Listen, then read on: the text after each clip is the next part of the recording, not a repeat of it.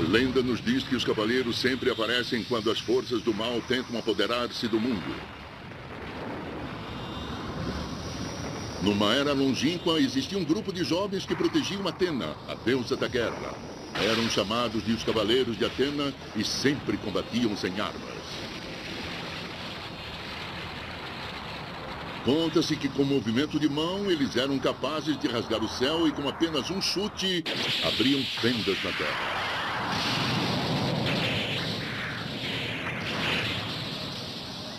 Hoje, um grupo novo de cavaleiros, com o mesmo poder e idêntica coragem, chegou à Terra.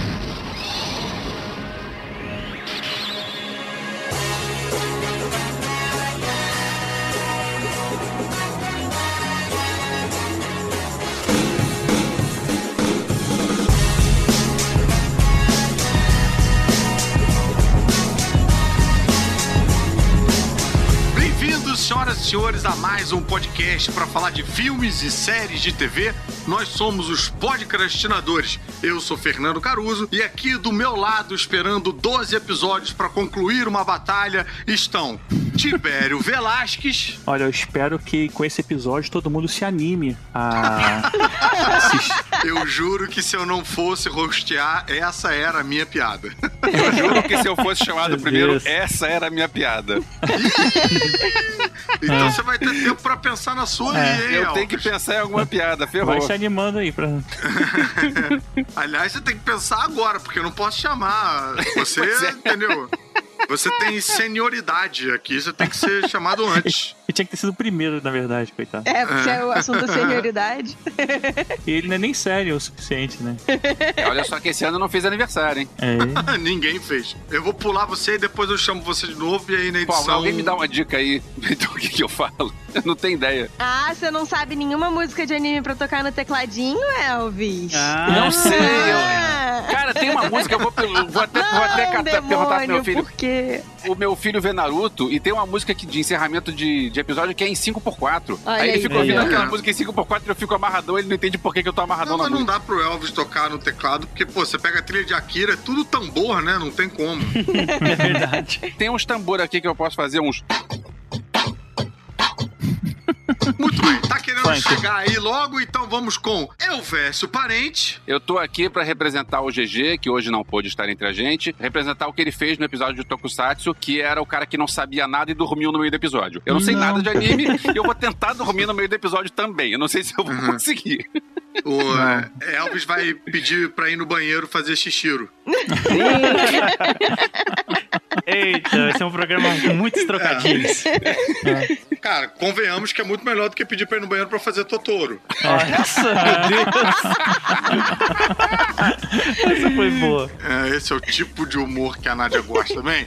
Aqui Adoro. conosco também a rainha da porra toda, que já é prata da casa, Nádia Lírio. Ai, ai, ai! Sério, eu fui reassistir essa porcaria por vocês, então vocês me respeitem.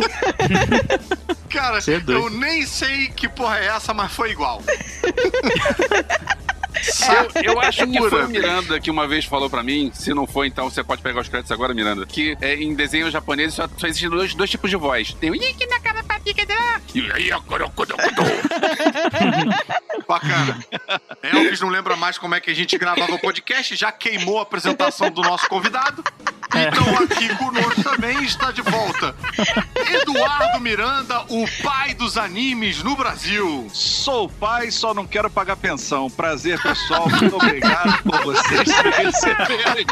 Porra, pagar pensão pra 12 Cavaleiros do Zodíaco vai ser realmente uma conta astronômica, né? É, Não, não, é complicado. Ô, papai, e aí? Mas é um prazer enorme estar aqui com vocês. Nossa, um presente poder participar desse podcast sensacional. Bem-vindo de volta, Miranda. Mas que emoção, parece até que a gente paga os nossos convidados, né? Nossa, uau. Eu tô com saudade do Miranda, a gente sempre se encontrava em sessões de imprensa e ele sempre é. Reclamava depois dos filmes. Eu, é o tempão que eu não ouço Miranda reclamar dos filmes. Eu tô com saudade. A gente não tem mais sessão de imprensa. A não ser que você mude o tema do podcast, a gente não vai discutir hoje, nem vai ter.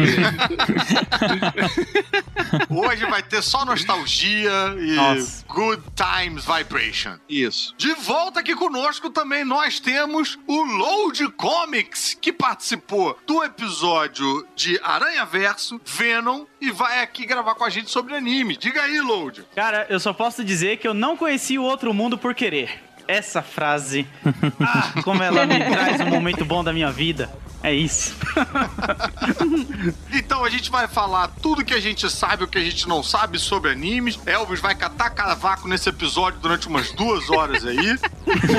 Vamos contar um pouquinho da história desse tipo de animação que marcou a, infância e adolescência de muita gente e depois fazer as nossas indicações que estão sendo chamadas a cargo desse episódio de Indica Animes logo depois dos recadinhos.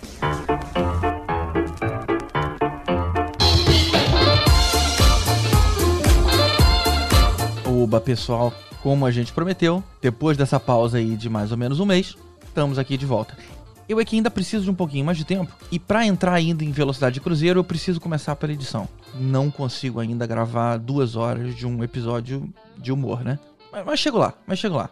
Gostaria de agradecer as mensagens e todo o carinho que vocês me ofereceram. Muito obrigado, ajudou bastante. É uma porrada muito forte quando isso acontece, né? Quando falece alguém muito, muito próximo, como no caso era o meu pai, ainda mais por conta né, desse problema que tá todo mundo passando. E eu devolvo o abraço virtual àqueles que também estão passando por isso. Porque tem muita gente passando por isso. Eu lamento, cara. Tive esse mês todo para colocar a cabeça em ordem e acredita, é verdade o que dizem um dia depois do outro. A saudade nunca vai acabar, mas a dor, de pouquinho a pouquinho, vai aliviando. Então, para quem tá passando por isso, eu, eu sinto muito o que você tá passando e o que você vai passar ainda. Mas não se espelhe no meu caso. Olha quanta notícia bacana a gente tá vendo pela televisão. Quantas pessoas, até de mais idade, estão se recuperando. O meu pai, ele tava num tratamento onde a imunidade dele tava no chão. Então fica firme aí, cara, que as coisas vão dar certo. Agora, eu tenho um aviso, na verdade, um pedido para os ouvintes que não estão exatamente passando por isso, mas que conhecem alguém que esteja. E alguém muito próximo. Alguém que você está genuinamente preocupado e que você quer oferecer o seu carinho. Mas presta atenção no que eu vou te falar. Não liga para esse cara. Não liga. Isso é o que ninguém diz. E o que ele não vai te dizer. Mas não liga para ele. Manda um texto, manda um áudio, manda um e-mail, mas não pega o telefone e liga pro cara, porque você vai desencadear algo que você não sabe se tá na hora disso acontecer é normal, cara, a gente criar uma coraça para esses momentos. Então eu tive que ser forte para minha mãe, eu tive que ser forte para meu filho, eu tive que ser forte para a família que mora longe. E as porradas continuaram vindo porque é um mar de, de burocracia que você tem que enfrentar e você tem que resolver coisas como enterro, e depois com o inventário, e depois com as contas do mês. E você sabe que você ainda não tá no momento de ter o seu luto em paz. E sabe aquela criança que se machuca na escola tipo, caiu da árvore e quebrou o bracinho, e aí ele chora por conta da dor, mas a escola consegue tratá-lo e dá remédio e enfaixa o bracinho dele, e que ele tá ali sentadinho esperando o responsável dele aparecer. E na hora que a mãe chega, o moleque desaba. Isso é o teu cérebro dizendo o seguinte, cara, desliga essa força aí. Tem alguém que te entende, tem alguém que pode cuidar de você. E isso não acontece só com criança. Isso acontece com todos nós. A hora que uma pessoa importante para mim me ligou e me confortou, cara, eu desabei. Aí você pensa, pô, mas, mas é saudável chorar, cara? É saudável chorar. Mas a pessoa que tá passando por aquilo é quem vai dizer quando. Não cabe a você, amigo dela, amiga dela, forçar isso acontecer. Então se disponha, se faça presente, faça tudo que seu coração mandar, menos ligar. A hora que ela estiver pronta, a hora que ela estiver deitada, a hora que ela passar pelas mensagens, ela vai retornar. E aí ela sabe que na hora que for retornar, a represa de emoção vai ser aberta. Então é isso, esse é o meu toque teu amigo, tua amiga, nunca vai dizer, cara, não posso falar contigo agora. Mas aquela conversa que ela precisa muito não tá na hora certa. Pra vocês terem uma noção, para não pegar só o meu caso, porque dizem, ah, que eu sou muito frio e tudo mais. No momento que eu consegui distrair a minha mãe e a gente tava faz... jogando um baralho e ela tava sorrindo, ela recebe uma ligação pelo telefone e a pessoa tá lá do outro lado, tinha acabado de receber a notícia e ligou assim toda afobada, perguntando para minha mãe como foi e se ela precisa de alguma coisa e tudo mais. Ou seja, todo o esforço que eu tava criando foi pro espaço. Porque é lógico que nesse momento, nesse raro momento, onde ela conseguiu pensar em outra coisa, o esforço se perdeu. Beleza? Eu sei que é insensível pra caramba o que eu tô falando, mas como eu acabei de viver isso, eu posso. Então, tenha isso em mente. E não fica triste se você recebeu por áudio uma mensagem dessa pessoa avisando da perda dela, contando para as pessoas que ela mais se importa, que no caso você se inclui nesse exemplo. Ela não tá sendo insensível. Ela tá fazendo do jeito que é mais fácil para ela. Eu tive que avisar um monte de gente. E as duas vezes que eu tentei falar, eu desabei. É mais fácil você falar com uma máquina, você falar olhando pro telefone e você até desistindo e recomeçando, se você não conseguir até o final. É mais fácil fazer isso por áudio. Então só tenha em mente que a pessoa não tá desmerecendo, ela tá agindo como dá.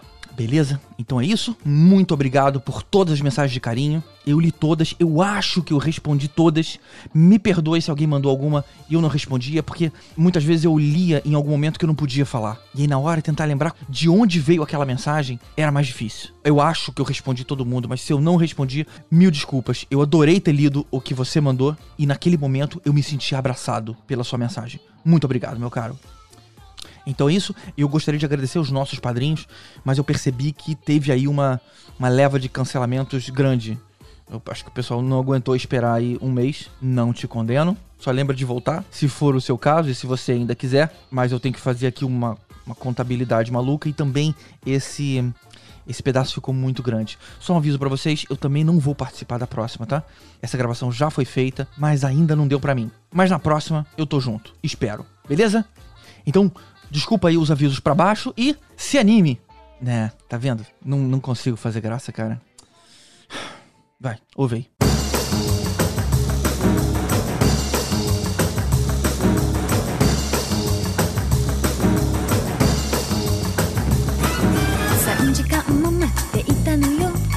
"3 時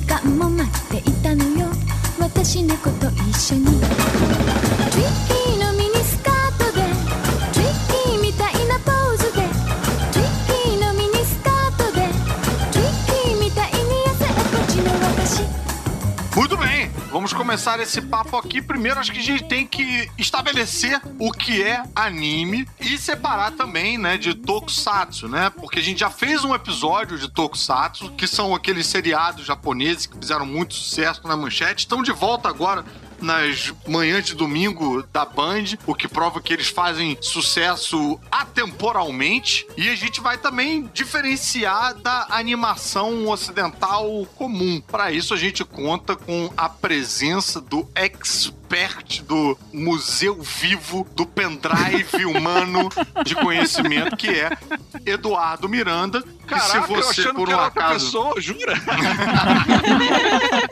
Não, se você por um acaso acordou de um coma agora, você não sabe quem é Eduardo Miranda, ele foi uma das pessoas que estava trabalhando na manchete justamente na época em que esse material chegou aqui para todo o Brasil, para todas as casas aí do Brasil, foi graças a esse homem. Então ele tem muito conhecimento de bastidores e tal, conhecimento técnico, e, e isso vai ser de bastante serventia pra gente. Eduardo Miranda é aquele cara que tira onda que se você digita pai dos animes no Brasil, é o Eduardo Miranda. Eu acho que a pior coisa que tem é você ter um, um título autoproclamado. Eu acho isso terrível. Então, Hum. como vem de fã, eu acho isso um grande presente. Porque antes do pai dos animes, eu era o cara que tinha trazido os cavaleiros. Era o cara dos cavaleiros. É, o, ah, trouxemos o cara dos cavaleiros, é.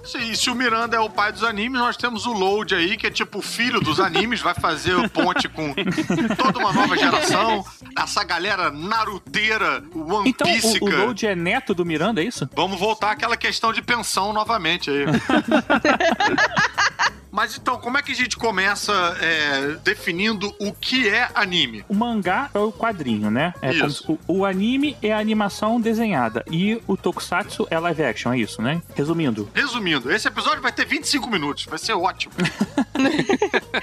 Mas é isso mesmo. E aí, normalmente, o anime, ele é derivado, às vezes, do mangá, muitas vezes, quando o mangá faz sucesso, né? E aí acaba... é, E às vezes acontece o contrário também, né? Ah, é? O anime vem primeiro, faz sucesso, aí o mangá é meio que a quadrinização daquele desenho animado. E normalmente saem uns mangás meio Sim. mais meia bombinha, assim. O mangá e o anime, eles obrigatoriamente eles têm que ser feitos no Japão ou eles podem ser no estilo mangá ou estilo anime e ser de outros países? Puta merda, aí já não sei. Existe, claro, você tem animes que não são feitos no Japão, tem feito na China, na Coreia. Você Uhum. tem até o, formato de anime feito pelo estúdio Peiyou na França, né? Como foi o caso das Três Espiãs Demais, como foi o caso de Ah, sim. eh, Avatar. O estilo anime, ele respeita certas regras de desenho, né? De, de métrica de desenho. E que regras seriam essas, mais ou menos, assim, por alto? Olhão, tem que ter olhão. Uhum. Aí depende muito do estúdio, né? Porque o japonês ele lida com o desenho animado como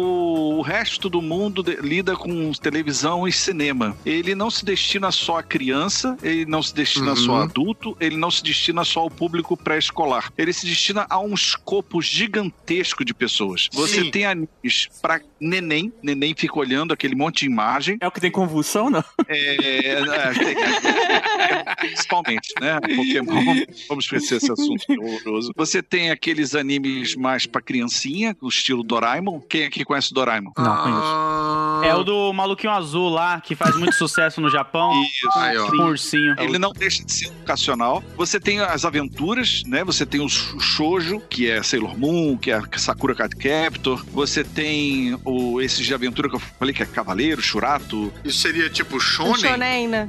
Shonen. e- Ele seria mais o, o feminino, não? Não, o shoujo é Não, o feminino, não é? Shoujo. É. É. Mas isso é pra mangá, né? Isso, isso vale pra É, anime pra também, mangá eu sei que tem essa nomenclatura. Mas rapidinho, só fazendo um parênteses aqui, que o Miranda já eh, bateu numa, numa questão que eu acho que é fundamental, porque eu também tenho uma preocupação, assim, a gente tá falando aqui, ah, alguns de vocês são consumidores mais assíduos de anime, eu tô bem ali na, com o pé na beiradinha e tal, não conheço tanto, e eu imagino que a gente também tenha entre os nossos ouvintes uma galera que queira entrar nesse universo. E você saber que tem gêneros diferentes dentro desse gênero é fundamental pra você não cair no risco de assistir um anime que seja de um gênero que você não gosta e pensar, não gosto de anime. Isso não é pra mim, né? Tem vários subgêneros aí que são importantes você entender pra ajudar a se localizar na hora de procurar aquele anime que seja perfeito pra você. Sim, viu, velho? Nota aí. Pode deixar, É, pode o deixar. que, então, o que eu tava falando. E você tem a parte adulta do anime, que aí Ah, você sim. fala em hentai, Que é o erótico. e que é o desenho erótico, que ele pode ser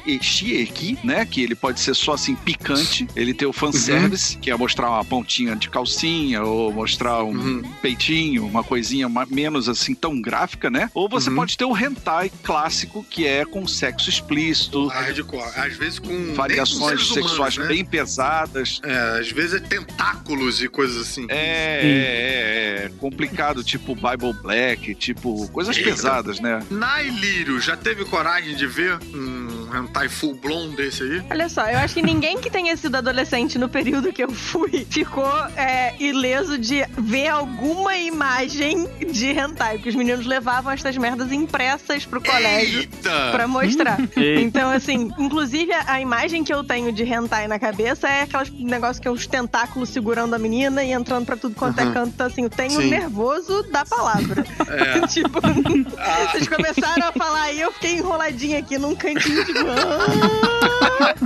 No- nos anos 90 e final dos anos 90 início do século 21, houve vários eventos que consumiam produtos é, pirata, né, podemos dizer, eles misturavam naquelas caixinhas que eles faziam um monte de CD para vender, né, que era no Aham. plásticozinho. E ali não tinha distinção. Você podia encontrar uma Sailor Moon e encontrar um Viper. Caramba. Ei, Load tá muito quieto. É um, é um silêncio de culpa. Você consome hentais, Load? O que eu posso dizer é que a gente tem uma editora que hoje em dia ela traz bastante esses tipos de materiais, porque não é comum você ver numa Panini, sabe, tal, que é a Astral Comics, ela foca em trazer umas rentais pro mercado aqui. Tem alguns aí, eu não vou dizer que eu já comprei ou que eu já li, eu posso dizer Mas que aí no tem formato forma mangá, legal né? aqui. Tipo- Isso, isso, na forma Impresso. isso, e tem também um anime, né? É o que todo mundo conhece, que é o Boku no Pico, que não recomendo vocês pesquisarem. Opa! Não recomendo. Pelo menos não é pico no cu, né? Enfim. Pô, a gente não queria falar isso, você teve que falar. Né? A gente segurou aqui pra não falar isso. Rapaz, mas não tem nem 15 minutos, a gente já descambou no hentai. Vai ser difícil a gente voltar pra. Eu tinha pensado em chamar meu filho pra palpitar alguma coisa porque ele gosta de Naruto, mas é que bom que ele não chamei. Melhor não. Melhor, melhor, Melhor melhor não. evitar a fadiga. Só pra não sair do hentai. Como assim? Tu quer ficar quanto tempo no hentai, cara? É que assim, não fui eu. Um amigo meu viu outro dia um hentai e perguntou se todos eles têm aquele negócio de ficar pixelizado pra não aparecer os órgãos genitais. Oi. Existem uns que não têm esse tipo de censura. Qual é o nome então? Esses é que não tem. Da minha experiência, aparentemente tem vários que não tem esse tipo de censura. Então depois, é, Nádia e Miranda, vocês passem aí pro Tibério, quer dizer, pro amigo do Tibério, onde é que ele. Para retomar um pouquinho aquela definição do início, a palavra anime para o japonês quer dizer animação, independente de qualquer outra coisa. É, pode ser um desenho americano, europeu, ele vai ser chamado de anime, que é uma animação em japonês. Porém, para nós aqui do Ocidente, anime ficou conhecido como desenho japonês. Só para botar isso em linha reta, entendeu? Esse estilo, né? Como você bem falou, As Três Espiãs é Demais, ela era realmente feita num estilo mais animesco, apesar de ser produzido nos Estados Unidos. Porque foi um estilo que fez muito sucesso e não é Pra de nós hoje. aqui do Ocidente, para eles no Japão, tudo é anime. Não, não Ah, há essa diferenciação. tá, um desenho americano, Entendi. Liga da Justiça, ou É outro, anime. Ben 10, é anime para eles, que é Tá. animação. Tudo é animação. Pra gente tem uns mais tristes e tem uns mais animados, é isso. A gente sabe qual é o primeiro anime que se tem registro da história? Olha aí. Não, eu sei que a primeira animação do mundo é aquele dinossauro dançando, né? É a Gertie. Eu tinha lido uma vez, pesquisando Hum. esse episódio, tinha um, um bem antigo, que era uma animação meio. Parece até o- uma coisa meio do Walt Disney lá, aquele ratinho, que era um chamado é, Namakura Katana, que foi produzido em 1917. Que é considerado o primeiro anime, né? Se chama Hakujaden. Ha- Hakujaden, a lenda Eita. da serpente branca. Isso é hentai? Não, só pelo título Não, não, não. já fiquei... É, é. Ha- ha- Hakujaden parece ter sido de 1958. Uau! Eu tô vendo aqui, tem uns frames de 44 de um. Não, mas um- isso porque ele estreia a parte comercial da Toei Animation. Ah, tá, entendi. Entendi. Levantei essa pergunta só a título de curiosidade mesmo, porque não importa. A gente vai ter provavelmente 70 pessoas corrigindo a gente na, área de comentários, dizendo vocês esqueceram de falar que não sei o que. E não vai reparar que a pessoa de baixo comentou a mesma coisa, a pessoa de baixo comentou Ah, a mas mesma deixa coisa. esses comentários, é É. legal comentar. poxa. É ótimo, sim, engajamento, comentem pô. aí. É, engajem bastante. Mas o engraçado é que, assim, eu, eu tinha lido que existia, é, por exemplo, a partir de 37, com a Branca de Neve e os Sete Anões, isso acabou influenciando também os animadores japoneses nos seus animes, que tanto que a partir daí tiveram uma certa mudança, né? O pessoal fala que, É. inclusive, na forma de transmitir, é, popularização desse tipo de material. É, porque O Osamu Tezuka ele é muito influenciado pelo Walt Disney. Né? O. Osamu Tezuka é um, um- um dos mangakas mais famosos do Japão, tipo da, dos primeirões, assim. E ele criou o Astro Boy espelhando o Mickey. Por isso que o Astro Boy tem aquele cabelinho com as pontinhas, assim, tipo, meio que pra ficar também com um visual parecido, emulando um pouco Uhum. o Mickey, que o Osamu Tezuka era muito fã do Walt Disney. Que irado, eu não sabia. Olha e aí. eu sou muito fã do, do Osama também, mas dele acho muito legal, cara. É, do Tezuka. É bom botar sobrenome na hora de falar. É. é porque pra gente só existe um, mas lá deve ser tipo Silva, né? É, não, tem um outro Osama que ficou bem famoso também, Tibério, que não é bom ser fã, não. Esse tá no fundo do Oceano É. Pacífico. Mas tudo bem.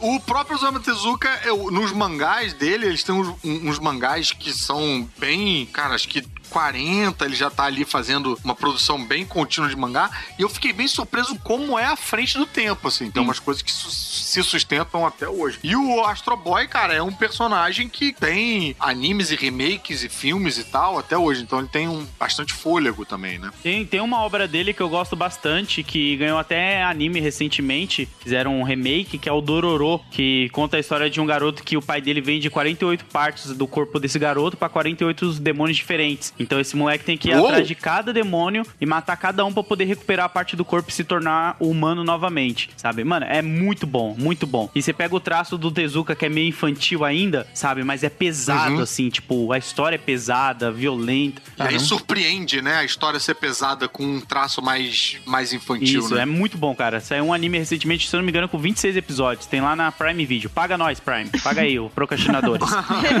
Dororo é antigo pra caramba, né? Década de 60, cara. Sim, sim. Bem antigo. Tem até uma animaçãozinha também, só que eu não sei qual é a, a data da animação, mas chegou a ter uma sériezinha animadinha, preto e branco e tal. Mas essa animação recente é no mesmo estilo de desenho ou, ou não? É, é no mesmo forma? estilo do, do Tezuka. Não é Uhum. nessa. A atual já tá mais atualizada, né? Mudou muita coisa. Tem live action também, que eu lembro, e um jogo de Play 2. Mas é bem, é bem legal. É, tem um live. O live action é ruim, mas você pode assistir se quiser. Obrigado, Esse Tezuka é parente da Yamazaki? Aí, eu sei. Ah. Eu não, não conheço. Não sabemos, não conseguimos nem, nem participar da sua, da sua. Mas vem cá, retomando aqui rapidinho.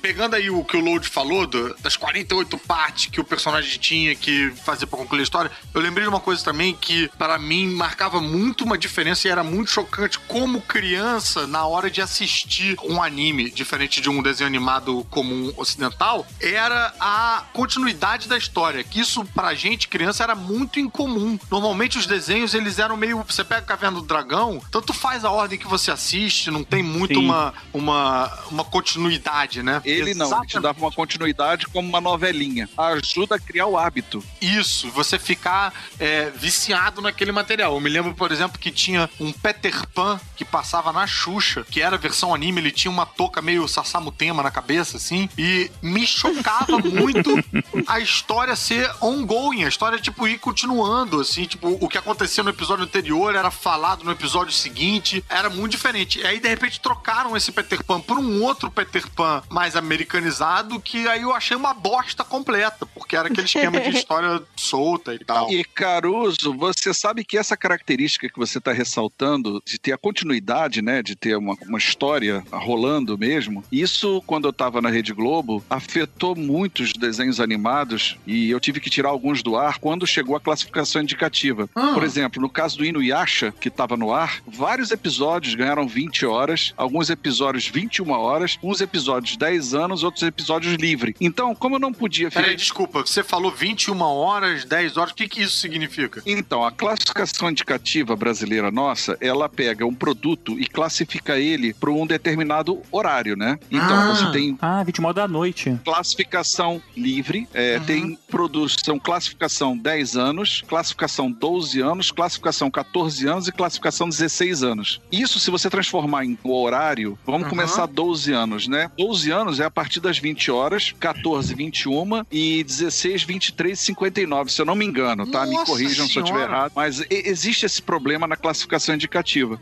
Aham. Então, um anime, ele sofre muito no, no atual modelo de classificação indicativa. Porque como nós temos essa característica que você falou do- de, de continuidade, se um desses episódios pegar uma censura mais alta, você vai ter que adequar ele, quer dizer, cortar o produto, reenviar para Brasília para pedir uma reclassificação dele, para poder Uau. encaixar ele no meio. Se não for Caraca. deferido, vai cair a série, porque depende do entendimento da trama um episódio, concorda? E é por isso que a gente tem Por exemplo, vários animes seria que são cortados, né? Se você não tem o episódio onde a Saori leva a flechada, acabou, você não vai entender nada. Spoiler! Ah, cadê não? Eu, eu senti que eu tomei um spoiler aí, mas eu não, não assisto Cavaleiros, então não vai me, não vai me afetar. Isso explica por que, que a gente tem é, aquele Dragon Ball com censura e sem censura, né? O exemplo mais característico disso é o One Piece, né? Sim. O One Piece Ah, ele, ele foi totalmente deformado para poder Sim, se o- adequar é a versão alemã. Isso eu tive a oportunidade de estar no MIPCOM Júnior, que acontece simultaneamente com o Cannes, lá na França. E quando eu estava comprando desenhos para Globo nesse sentido, eu, claro, fui direto para a distribuidora do Naruto e do One Piece, muito antes de qualquer emissora ter contato quanto a isso, né? E lá me mostraram o desenho e eu falei, ih, ferrou, porque isso não vai passar na classificação indicativa. Aí a distribuidora falou para mim assim: eu tô sentindo que você tá com o mesmo problema da Alemanha. E nós temos a versão alemã, que tem essa censura já feita. Olha Hum, aí. legal. Cara, quando eu assisti aquilo, eu falei assim: eu não vou meter a mão nisso, porque, primeiro, se acabar tomando classificação no Brasil, eu tô ferrado, indiquei uma coisa que não poderia. E segundo, Uhum. tá tudo deformado. É, bala virou pirulito, é, bala virou pirulito. É, não, o, o cigarro, né? Cigarro.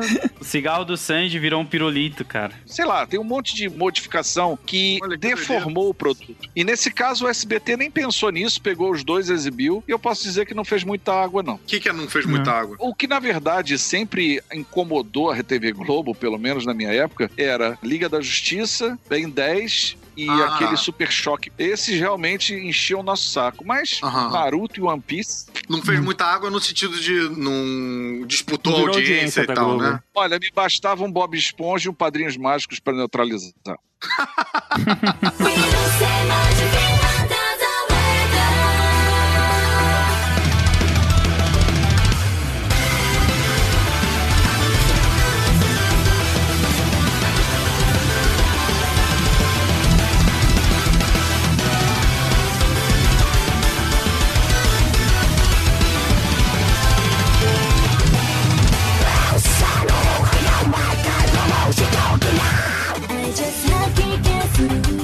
Então, continuando, já que eu sou o pai disso tudo aí, né? eu quero fazer uma pergunta para vocês, que eu acho que é bem pertinente, afinal Faça, de contas. Qual foi o primeiro anime de cada um de vocês? Eu, porque eu, eu, já vou falando do meu. O meu foi Fantomas, lá nos anos 70. É Uau, aquela caveira, aquele Exu caveira dourado, que é um super-herói. Não, ele é o Exu caveira. Se você olhar pro Fantomas, ele é o próprio Exu caveira.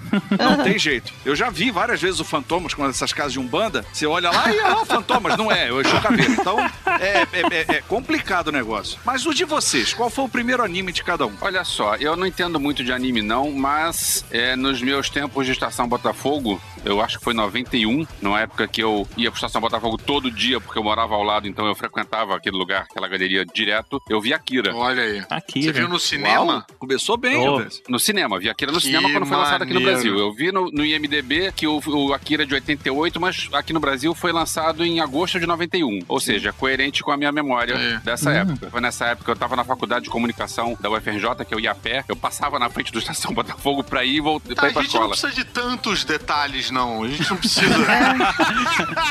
Coitado, Fernando, ele não tem o que dizer. Deixa o cara falar um pouquinho, nem que seja da vida dele. tá certo. Sobe a musiquinha. Toda vez quando eu ia pra faculdade ou quando eu voltava da faculdade, eu passava na frente do Estação Botafogo. E então, eu comprava o lanche sempre naquele mesmo Nas quiosque. primeiras vezes que não começa por Petrópolis, vai contando, tu vai interromper o cara que tá falando de Botafogo, pô. Mudou completamente, é outra história. Se ele tá indo a pé assistir Akira, se ele resolve ir a pé até Petrópolis, puta que me pariu. Essa Nossa. gravação vai ter quantas horas? Mas vai, e o próximo? O meu primeiro anime que eu tenho uma lembrança, cara, com muito, muito carinho até hoje, foi D'Artacão. Tartacão, Caramba. Tum, tum, não, D'Artagnan, né? Tum, tum, é, não tinha... Tum, tum, tum, tum, tum. Peraí, peraí, Caruza. É tan, tan, tan, tan, tan, tan, tan, tarararara, ah, então é isso. Tan, tan, tan, tarararara, o amor do D'Artacão é a Julieta. Tinha umas coisas assim. Eu exibi esse desenho. Bem legal. Ele era, um, ele era tipo um Snoopy, só que muito mais maneiro. Você sabe que muita gente começou com Speed Racer e acha que Speed Racer não é anime? É, eu vi Speed Racer Uhum. antes de ver Akira. Ah, porra, Elvis, tá vendo? É, eu estava errado. Saco Pô, tudo gastou esse tempo indo a pé pro cinema à toa. Eu ia falar até agora que esse, o D'Artacão aí, o D'Artagnan e os Três Mosqueteiros, eu nunca me liguei também que era anime, assim. Eu acho que. Não, acho que tava embolado no meio de outras coisas. Tem então, muito produto Ele de anime tinha que, por causa da época não ter uma Uhum. cultura, não ser divulgado, as pessoas não se ligavam, não se É, tocavam. mas por ele isso. tinha um visual diferentinho. Eu me lembro mesmo de criança sentir já essa diferença. E eu achava esse desenho muito maneiro porque o protagonista parecia o Snoopy, só com uma porra de uma espada na mão. Sim. Muito mais maneiro do que o Snoopy. na abertura ele pegava a maçã e a maçã virava folhinhas de maçã de tanto que ele cortava ela no ar. Não, e a trama não era assim totalmente infantilizada. Uhum. Você, você lembra do Richelieu? Ele é um personagem pesado É. nesse desenho. Ele não tem brincadeira ali. O meu primeiro anime que eu lembro como anime, que agora eu já nem sei mais. Posso ter visto animes que eu não, não lembro. Mas o que eu lembro mais, assim, que me marcou foi o Robotech, que, que saiu, é, no caso, acho que era uma cross, é, é original. Peraí, peraí, Tibério, mas muito importante. Você tava descalço, você tava Não. indo a pé, você tava. Por acaso, é, é parecido com, com o verso, eu vou contar, eu morava na Sans Penha, tinha uma locadora chamada Video Show, e eu alugava essa fita Hum. é, e meio que em loop, porque só tinha o- a primeira fita do Robotech, não tinha a segunda. E eu ficava Caraca. nervoso porque a história não acabava. Eu, tipo, ela O ti- Caruso mora na Barra, ele não entende esse conceito É. das pessoas andarem a pé, né? Oh, meu Deus. tinha um problema irritante, porque assim, eu queria saber o que continuava e não continua. Assim, eu tenho uma dúvida entre Robotech e Voltron, qual que foi o primeiro, mas você eu lembro que tinha tá ali no... que idade, você lembra? 9, 8 anos, talvez. Eu Sei. lembro mais ou menos disso, assim, de ter a fita e eu, eu ficava irritado que eu não conseguia ver a continuação. E o que que te encantava no Robotech em particular que fazia você alugar ele tantas vezes? Eram naves virando robô gigante e não era Transformers. Show, não precisa falar mais nada. Não, era porra. É, porque Transformers só viria em 84, né? Tô falando de 89, 88, 90, assim. Não é também muito antes disso, não. Então, pra mim, já Entendi. existia Transformers, provavelmente. Mas eu, eu gostava muito da- do conceito, tipo, dos, de se juntarem e virar um robô maior, como o caso do Voltron, não o Robotech, do Voltron. E o, sei lá, eu sempre gostei dessa, dessa parada. Eu, eu, eu lembro que eu gostava muito. E depois que eu fui aprender que, que era Macross, que Robotech era uma junção de umas paradas aí malucas, que quando trouxeram pros Estados Unidos e tudo mais. Mas é, fica como Robotech e Voltron, talvez. Não sei, ficou é, tão misturado ali. Nailírio. Eu Vou ter que admitir que eu fui uma das pessoas influenciadas pelo Eduardo Miranda, porque eu tenho quase certeza que o primeiro anime anime que eu assisti foi Cavaleiros do Zodíaco. ah, então essa é filhota, Olha. essa é filhota. Filhota de Obrigada, carteirinha. Filhota de Miranda. carteirinha. Ô, minha querida, eu que sempre vou pedir obrigado. Isso não tem jeito. Com certeza, o Cavaleiros do Zodíaco e aí depois aquele mundaréu de, de anime de menina que passava, tipo, no Cartoon Network de enfiada, Sakura, Super Pig, não sei o quê. Mas aí isso foi depois. Mas primeiro foi Cavaleiros do Zodíaco, com certeza. você, Pô, legal. Cara, eu acho que eu vou ser um dos filhos aí, né, do Miranda, mas eu vou ser aquele filho mais rebelde. Ó, Ah, Eu acho que eu vou ser um pouco o filho que leva um- uns tapas Ah. na orelha. Porque Ah. o meu primeiro anime que eu lembro de eu assistir muito em loop foi o Rock Show, que eu amava e amo até Poxa hoje, vida, é um dos muito meus obrigado, animes muito obrigado. preferidos. Só que aí é onde vem a minha rebeldia. Quando chegou Ah. Cavaleiros dos Zodíacos, eu não gostava. E não gosto. N- é, Isso não entra na questão, mas eu não gostava de Cavaleiros dos Zodíacos. Mas Cavaleiro Zodíaco veio bem antes de Yu Yu Hakusho, tá? É, então, eu acho que é exatamente por isso. Porque, tipo, como o meu primeiro contato foi com o Yu Rock Show, eu já Sei. fiquei deslumbrado pela dublagem e tudo mais. Quando o Cavaleiro do Zodíaco chegou em mim, ele não batia Aham. tanto assim, sabe? Não era uma parada que, tipo, eu ficava ali. E mesmo assim, meus amigos ali, tudo era, meu Deus, vou comprar o boneco É. do Cavaleiro. Mas eu preferia o quê? Eu preferia um Churato, que já era meio que a concorrência da implicância com o Cavaleiro, sabe? Tranquilo, Load. Às vezes é uma coisa de. É coisa de signo mesmo. Às vezes não bate. eu falei do Datacão, mas eu lembro também de Pequeno Príncipe, que era Caraca, um- Pequeno- uma versão anime, que eu me amarrava também. Tinha Marco, Marco, Hum. E eu me lembro também de uma criança andando com um, o gênio, um gênio gordo. Sim, o gênio gordão com a gênia pequenininha. Ah, e Sim. aquele Drácula também. Aquele Drácula O Dom Drácula, Dom Drácula. Dom Drácula. que sempre apanhava. É do Osamu Tezuka? Olha aí, não sabia. É do É. Osamu Tezuka. Cara, essa do gênio agora matou. Acho que foi esse meu primeiro. Posso mudar? Pode. Só não conta a história, mas pode mudar. Quando eu tava lá em... Não, essa deu verso. Oh, meu Deus.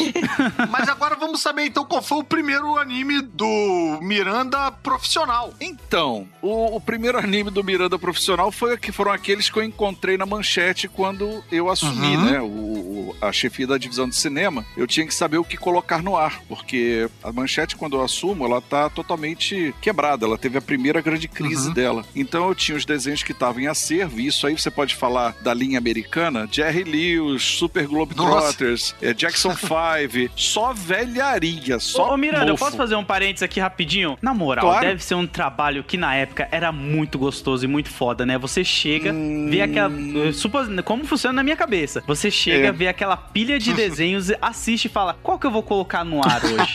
É, se você não tivesse na sua nuca um diretor geral e um diretor de programação te cobrando resultado, seria legal. Assim como imagino como Aí, é ó. pro Caruso gravar piadas para o sábado à noite, deve ser uma delícia. Mas só que tem um diretor ali no rabo Sim. dele dizendo: olha, é melhor que isso seja bom. Não, não, não. Os diretores que ficavam no rabo foram todos demitidos. Ah, ótimo. Mas é, olha, eu digo, quanto mais, claro, eu ia tendo essa liberdade na Rede Manchete, Uhum. né? É claro, vai ficando gostoso o negócio. Mas a cobrança de resultado é Cara, muito mas grande. faz uma diferença enorme, né? Uma pessoa mandando bem nessa posição. Porque eu me lembro muito daquele. Os Mussarela, que era uma, uma cópia dos Flintstones Sim, na Roma. que é o- Era um desenho que, cara. Não, né? Era a versão É, Flintstone cara, de Roma. que eu não consigo pensar quem era esse público que falava, cara, esse é o meu desenho preferido.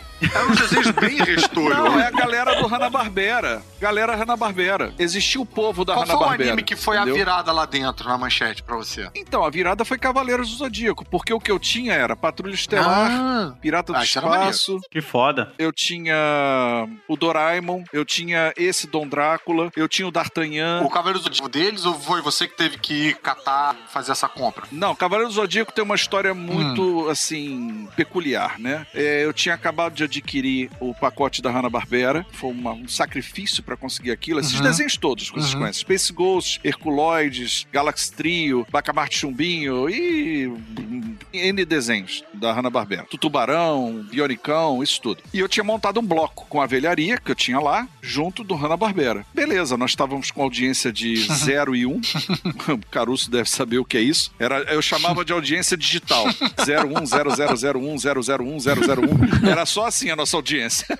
Com esse pacote da Hanna-Barbera barra velharia e os tokusatsus, né? Eu não joguei fora. Quando eu assumo, eu renovo os tokusatsus todos. Jaspers, Giban, Jiraiya, Changeman, Flashman, Cybercops, Black Kamen Rider, Patrini. Lembrando, só fazendo um pequeno parênteses, que nós temos um episódio inteiro sobre o Tokusatsu com o Miranda e o Bruno. Mota Vale muito a claro. pena você ouvir esse episódio lá também. Confiram. Deve Vale ter mesmo. algum link aqui pra mostrar, pra ir direto Tem lá, sim. não tem? A gente no Então post. pronto. Então o que acontece? Eu, eu peguei esse pacotão bacana e botei no ar. Isso elevou essa audiência digital de 0001 para 4, 3, Uou! 4. O que foi um Quatro? avanço absurdo. A gente chegava a dar com corrida maluca, pico de 5. Era muito louco aquilo. Caramba. Então eu tava muito feliz com esse resultado. Aí um dia, numa tarde, eu sou chamado na sala da direção da programação. Lá tá o diretor de programação, o diretor comercial e uma outra pessoa. E o diretor de programação diz: Eduardo, a gente quer que você sente aqui e assista esse desenho que estão oferecendo pra gente. E aí eu começo a ver um promo que não tinha diálogo, não tinha abertura, não tinha encerramento, não tinha nada. Era um monte de cena colada, de porradaria, sangue, gente sendo estrangulada, morto-vivo, é, nego furando o olho, cortando o pulso, mão dentro do peito. Eu olhei aquilo ali pensando, meu Deus, Corrida Maluca tá tão bem, é tão fofinho, Bacamarte chumbinho, tartaruga tuxê, cara. Tartaruga Tuxê!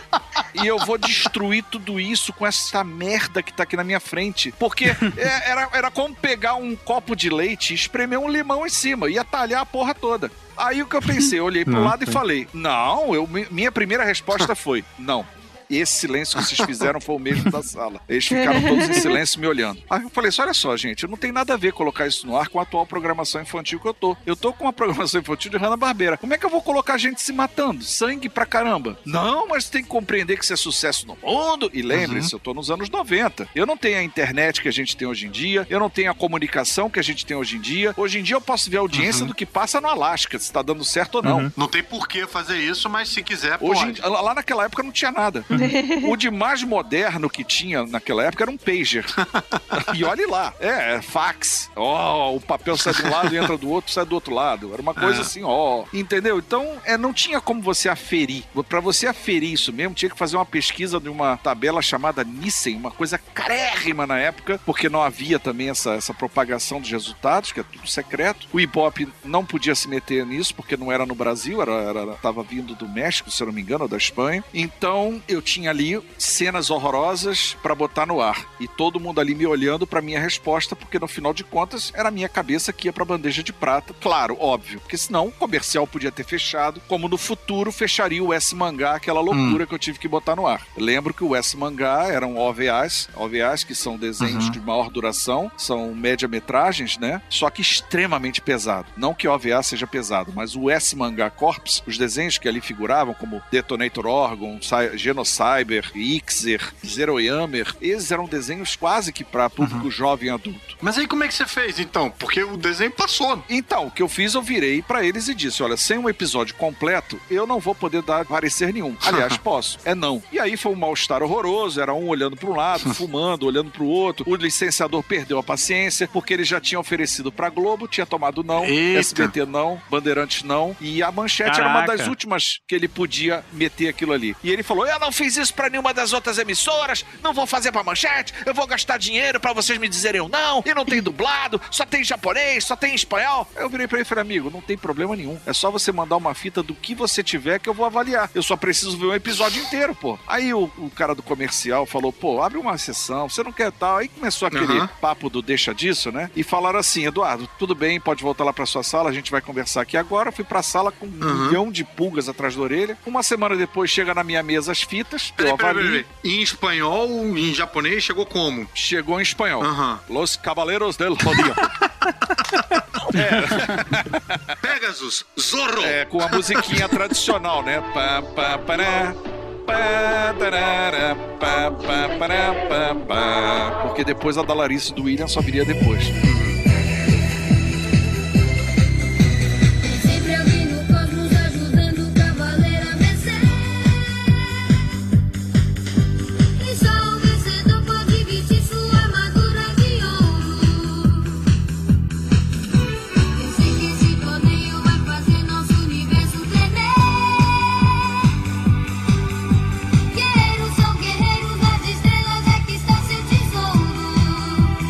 Clarice William é aquela. Tem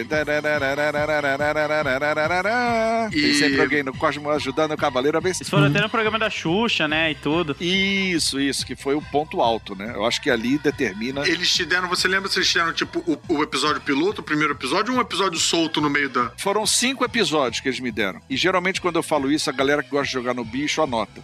Foi o episódio 1, 2, 3, 25 e 32.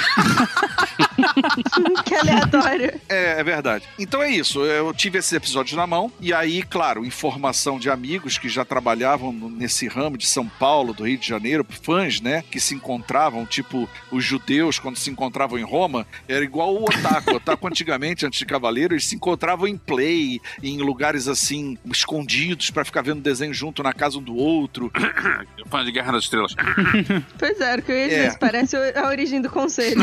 Sim, sim, é praticamente isso, praticamente isso. Então, o que acontece? Esse povo era a minha base de informação. Então, eu fui saber deles como isso funcionava. E aí vem aquela questão da Shonen Jump, né? Que lançava os mangás sempre com esse engajamento de um grupo de amigos que onde um tem dificuldade, o outro vai Um atrás. padrão, é a né? temática base da Shonen Jump. E Cavaleiros atendia a isso. Cavaleiros tinha essa pegada. Claro, sangue, algumas mutilações, porradaria demais, mas nada que eu não pudesse dar uma amenizada. Eu nunca deformei Cavaleiros, mexi muito nele, mas nunca foi uma coisa é, radical, foi uma coisa mais cirúrgica, né? Como você diminuir frames, botar em slow motion, trocar algumas cenas, mas tudo muito cirúrgico, nada pra ficar é, meio. Pô, não tem aquele cara, o Mystic, que ficou de bunda de fora lá na praia. O editor me chama e fala: Eduardo, tem um cara pelado na praia. Eu falei: é, porra, como é que é isso? Aí a gente deixou ele lá no fundo, lá, o áudio, um áudio delay, né? E aí a gente deixou o cara frisado lá longe pra não ver direito o rego da bunda, mas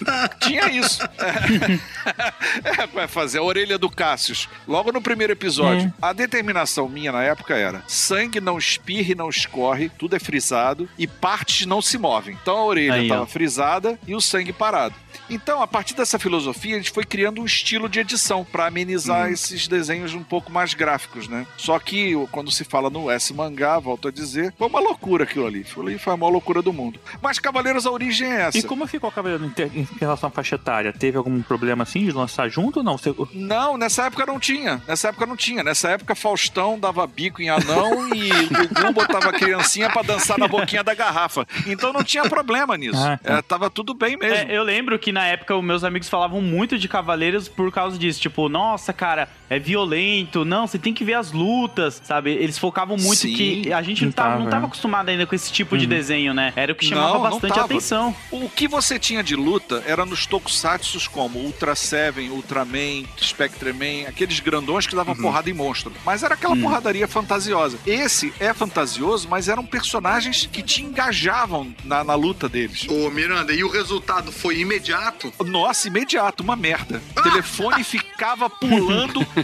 Cadê teus cavaleiros? Olha o que, que eu ouvi, hein? Prim! Alô? Cadê teus cavaleiros? Não tá dando nada. Até com essa falta de plural mesmo. Caramba. Cadê teus cavaleiros? Eu falei, olha só, gente, a gente acabou de botar o desenho, dá uma semana pelo menos pra dar resultado, né? E aí eu acho que, como eu volto a dizer, naquela época não existiam redes sociais, né? Teve que ser viral. A criança que falava com a outra no colégio, o álbum de figurinha que foi lançado muito rápido, uma criança comentava com a outra. Eu devo dizer que demorou pra dar certo umas duas a três Foi semanas. no boca a boca mesmo. Aí começou a, bater ali junto do Corrida Maluca. O início Cavaleiro dava dois, cara. Dois, dois, três, pico de quatro. Pra mim isso não era nada, né? Corrida Maluca fazia. Eu lembro dessa época de ir pro colégio, acho que foi na, na década de 90, eu tava ainda no, no que era primeiro grau. Eu lembro que foi um dos primeiros que vi, cara. Eu falava assim: caraca, tem um desenho muito foda lá, não sei o que, um anime e tal, não sei o que. E a galera começou a assistir. E assim, a irritação da galera, na verdade, até uma reclamação com Miranda, porra, Miranda, era que assim, chegava numa parte, aí no episódio dos, é, sei lá, 20, aí começava de novo, aí até o 21, aí começava de novo, e até o Amigo, 22. vocês ficaram presos na casa de leão. Miranda. Vocês ficaram presos na casa de leão. O problema, o load caiu? Não, não, tô aqui. Ah, tá. Eu parei porque eu, você falou das figurinhas, me bateu uma nostalgia porque eu cheguei a ter o álbum de figurinhas da Buzz e do, do Cavaleiro dos Zodíacos ah, e, cara, sim. o é- que eu tive de gastar dinheiro pra completar esse álbum e eu ficava feliz, é isso. Mesmo não gostando,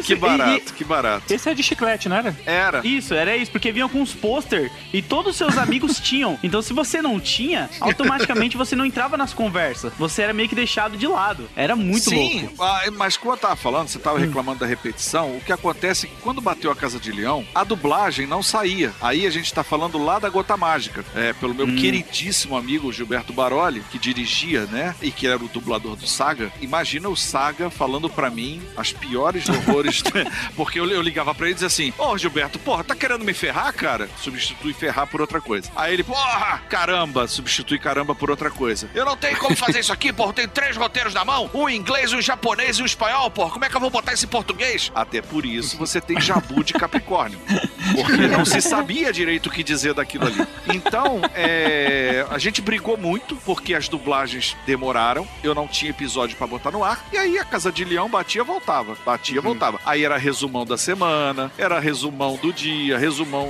de tudo, né? Eh, Duas exibições no dia, até que, aliás, esse problema eu até atribuo como um efeito estilingue da série. Porque quando o, Eloy De Carlo, que era a voz da manchete, fala episódios inéditos, ah, cara, o negócio foi É. loucura. Aí, Aí, a ó. audiência bateu, foi 12, Uou! 13, com pico de 17. Tá maluco? Pico de 17. Ganhamos sessão da tarde. Devia ser um filme muito louco, de merda, mas ganhamos sessão da tarde, cara. Eu ouvi de dentro da Globo, numa reunião de programação, um dos grandes diretores lá na época olhar pra mim e dizer assim: Porra, cara, tu não sabe o trabalho que você deu pra gente com esses cavaleiros. Cara, por dentro eu fiquei, yes! Mas por fora, aquela cara fria de reunião, ah, que isso, vocês também têm produtos ótimos.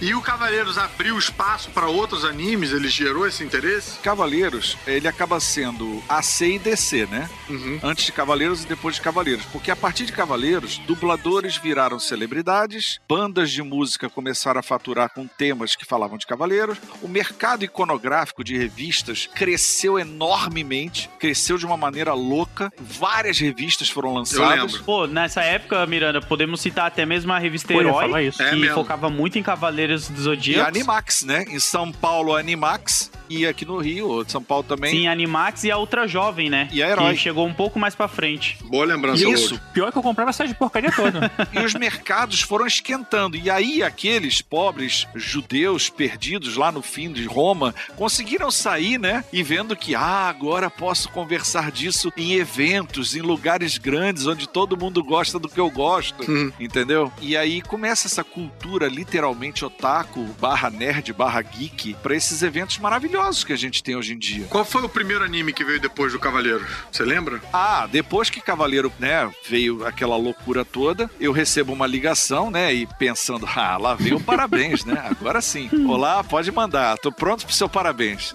Senhor Demille, estou pronto para filmar. É... Eduardo, ah, beleza, Cavaleiros tá legal, né? Queremos mais Cavaleiros. Sim, foi esse o silêncio que eu fiz também. Eu não ri assim, não, tá, Fernando? Eu fiquei bem sério. Mas aí eu falei assim, cara, peraí, como assim mais cavaleiros? Isso era o diretor-geral da manchete. Como assim mais cavaleiros? Não, mais episódio. Pede aí, vamos levar, vamos comprar, vamos no Japão ter isso. Eu falei, não, não, o Masami Kurumada não fez mais nada. Eu parou ali, atuei também, não adaptou mais nada. Ah, mas tem que ter mais cavaleiro. Se vira. Caralho. Aí acabou minha vida. Aí as pessoas têm mil, mil ideias do que foi Shurato, do que foi Samurai Warriors. Não, como isso chegou na manchete? Chegou com o meu desespero, o meu medo. E tenho que ter algo parecido com Cavaleiros. Aí o comercial mandava era fita pra minha mesa, né? E eu assistia falando, isso não vai ser legal, isso não vai ser legal. Aí bateu o Shurato, eu falei, pô, que bacana em cultura hindu, né? Essa armadura dele bacanona, pô. E os Samurai Warriors, opção óbvia, falou do Japão. Só que, entendam, nenhum deles foi Cavaleiros, porque Cavaleiros, na verdade, ele fala de temas universais. Uhum. Signo, todo mundo já perguntou Sim. o signo de alguém. A cultura greco-romana, que todo mundo sabe de um deus grego, de uma história, né? Acaba sendo mais acessível, né? Exatamente. E claro, Shurato, eu adoro Shurato. Acho Shurato um baita de um roteiro. Mas ele fecha muito numa cultura muito hermética como a hindu. E o Samurai Warriors dentro da cultura dos samurais. Claro, fantasioso, mas não algo tão aberto. Fez sucesso? Fez, porque vinha na onda do Cavaleiros. Mas a escolha foi pra suprir mesmo ah, o buraco que Cavaleiros já tava deixando com as inúmeras reprises, né? Eu só queria voltar na questão da repetição lá e, e agradecer, na verdade, eu tava sacaneando, mas assim, muita gente acabava é, vendo de novo, porque a gente não tinha hoje como você vê episódio 1, quando você já tava no vigésimo, né? Você tinha que esperar passar. Então, Ah, essa sim. questão de repetir acabava também funcionando muito pra galera que não tinha acompanhado do início, que tava sabendo depois pelo boca a boca, e aí começava a ver. É, Poder se começava a ver atualizar, do né? meio Sim. e depois, uma hora, acabava vendo os episódios certos, assim. Então, funcionava, né? Não, e eu me lembro que tinha um episódio especial que passava em dezembro, que passa até hoje, que é o Ceia de Natal, né? Ah, Essa piada aí É, eu vi vindo. Acho que é hora de mudar. Acho que é hora de mudar de bloco.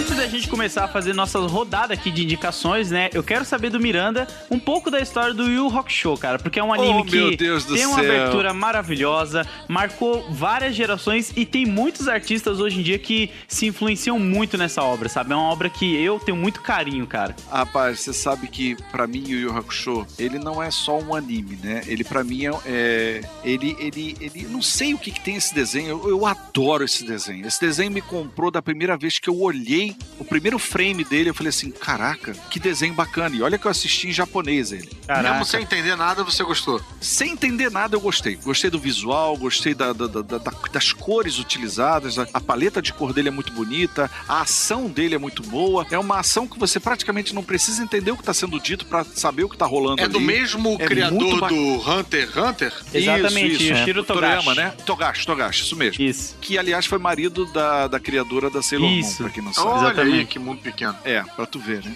O Yusuke Urameshi brincou lá com a Serena, coitado do Tuxedo México. Ah, mas tudo bem, a Nádia deve ter gostado dessa piada, não sei.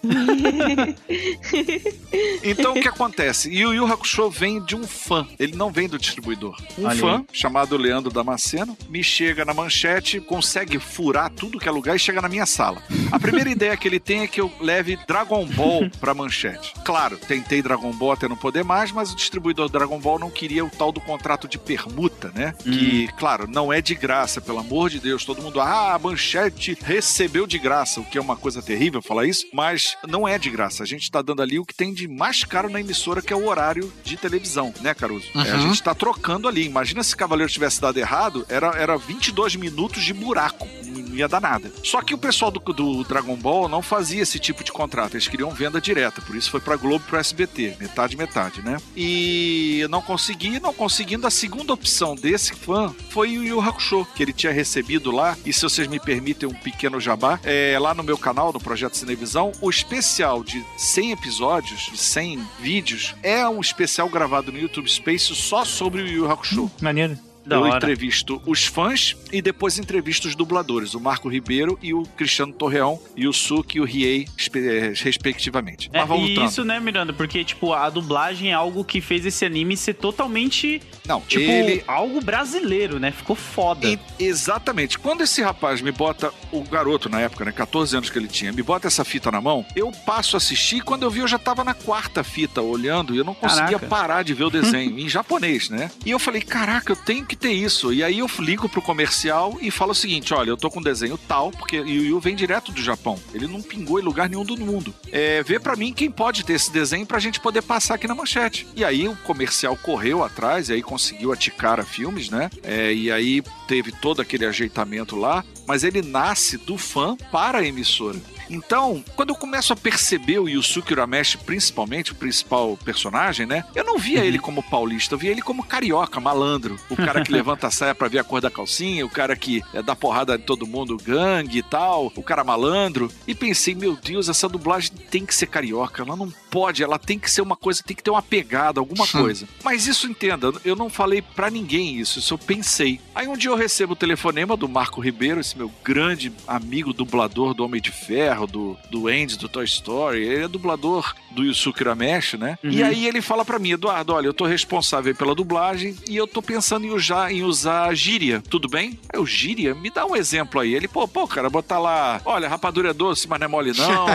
É, Você é grande, mas não é dois. É, para o bonde que Isabel caiu. Aí eu falei, caraca, isso é muito bom. Toca o barco. Só não usa palavrão. Por favor, palavrão não. Mas toca o barco na gíria. E aí, cara, ele fez um trabalho primoroso. Um trabalho Sim. que não é brincadeira, não. Eu, eu- ele, se o desenho em japonês já é apaixonante, em português, com essa dublagem, ele é totalmente cativante. Sim. Então, pra mim, foi um presente muito grande ter conseguido colocar Yu Yu Hakusho aqui no Brasil. E isso aí sim, por mim mesmo. Principalmente ter conseguido essa dublagem maravilhosa, né, que eles fizeram. E saber depois, né, tempos depois, que Yu Yu Hakusho não era nem um título muito assim dos mais cobiçados e que acabou de uma certa forma popularizando o nome. Eu manter Yu Yu Hakusho na série. Foi legal isso. Muito legal, foda, bacana. muito foda. É uma grande lembrança. E o Yu Hakusho, claro, entendam, tá, gente? Nenhum desenho da Rede Manchete teve mais audiência que Cavaleiro do Zodíaco. Cavaleiro do Zodíaco era a nossa novela das oito, era a novela 3. entendeu? Era o nosso prime time. Não tem como, não, não se É, eu acho que disputa. o único anime com mais audiência que Cavaleiros do Zodíaco era Pantanal. Fora isso. e na sua época, né? Claro.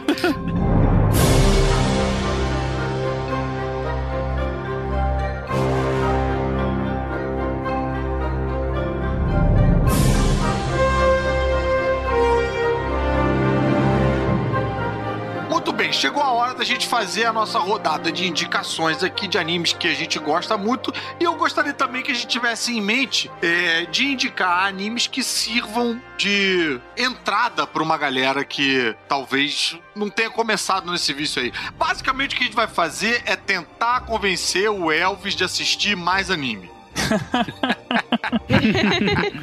Quem é que começa? Eu não tenho nada contra anime, não. É só que eu troço aqui nu- nunca fez muito na minha cabeça. Assim como o Tokusatsu também, eu, eu sou da época de ter visto vários, só que eu não via muitos. Explique essa frase. Eu sou da época de ter visto vários, mas não via muito. É meio, meio, meio bizarro, isso ficou estranho. Porque quando eu era moleque, tinha um monte de criança que via os Ultraman e Ultra Seven Uhum. da vida. Spectroman. Era comum, não era um negócio que era underground, Uhum. assim. Vários amigos meus viam, só que eu não achava muita graça nisso. Sei lá, porque eu nunca achei muita graça no, nesses, no, nesses Tá. Tokusatsus. E também, os animes, eu via Speed Racer, isso sim, isso, isso eu via. O Speed Racer, o Corredor X e Ô, tal, Vé, etc. se você gosta de Godzilla. Hum, Eu gosto de cinema. Tá, tá, tá, tá bom, vai, toca o barco, desculpa.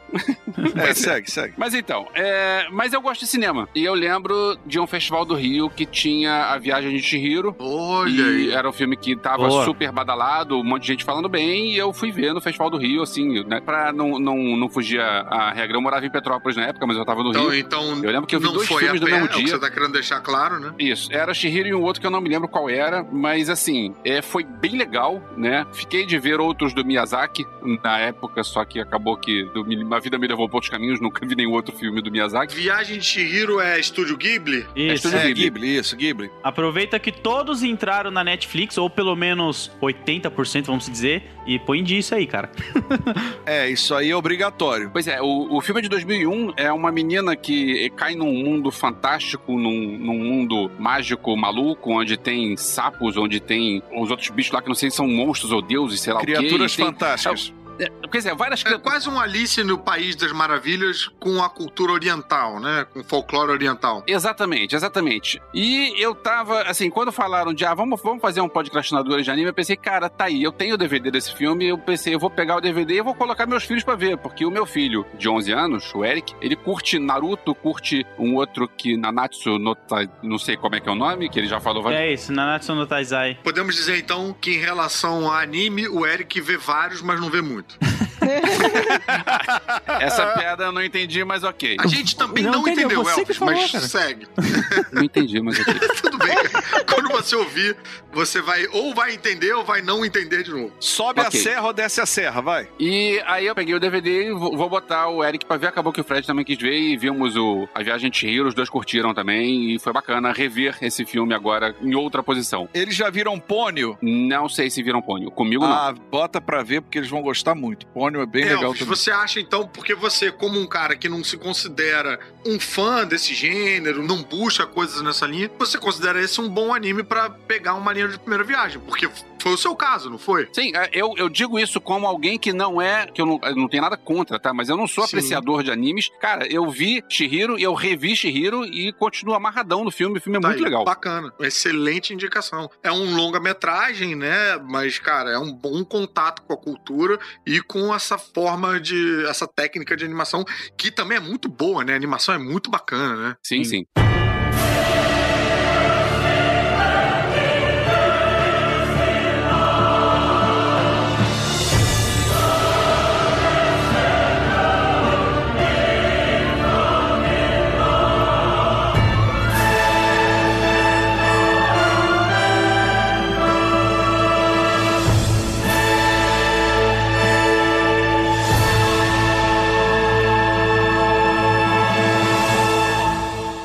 Tem um anime eu li o mangá, acho que quase todos eles, cara. Eu, eu li o mangá um pouco antes, ou então comecei a ver o anime, e aí eu volto pra ler o mangá e depois volto pra ver o anime, porque o mangá normalmente tem mais informações. E um deles que eu gostei, achei bem legal e, e é interessante pra galera também curte uma coisa mais de terror. Não tanto, mas uma coisa mais dark foi o Death Note. Não tô falando daquela porcaria, daquele live action da, da Netflix, tô falando do anime que é, achei bem justo, bem legal. Lógico que ele corre um pouco com a história em relação ao mangá, mas vale bem a pena ver. É a história de um rapaz que, se você viu o live action, você sabe, mas não deveria ter visto. É um, ele, ele acha um livro que cai de um, de um mundo paralelo do, de demônios, e esse livro você tem. Quando o nome da pessoa que você escreve e como você escreve que a pessoa vai morrer, a pessoa morre. E é um livro de um come- Shinigami, não é isso? De um anjo da É. morte? Exatamente. É um Shinigami. Isso. É, se você não bota um motivo, a pessoa morre do Isso, coração. exatamente. Se só assinar o nome da pessoa ali, é, é ataque cardíaco. Rapaz, eu queria bem um livrinho desse É. agora, viu? oh, meu Deus, por favor. Se você emprestasse uma página dele, tá valendo. A falta que faz. Ryuk! Ryuk! Cadê Mas você? e aí você, assim, você pode inclusive escolher a data da pessoa que vai morrer e tal. E aí ele começa a trabalhar com isso. Aí ele tem que enfrentar detetives, uma galera meio paranormal. Tem um pessoal mais interessado no livro também, que acaba descobrindo, né? Ele, tem- ele vê o, Shinigami, mas o- o- outras pessoas não veem, só quem é o. que aparecem outros e tal.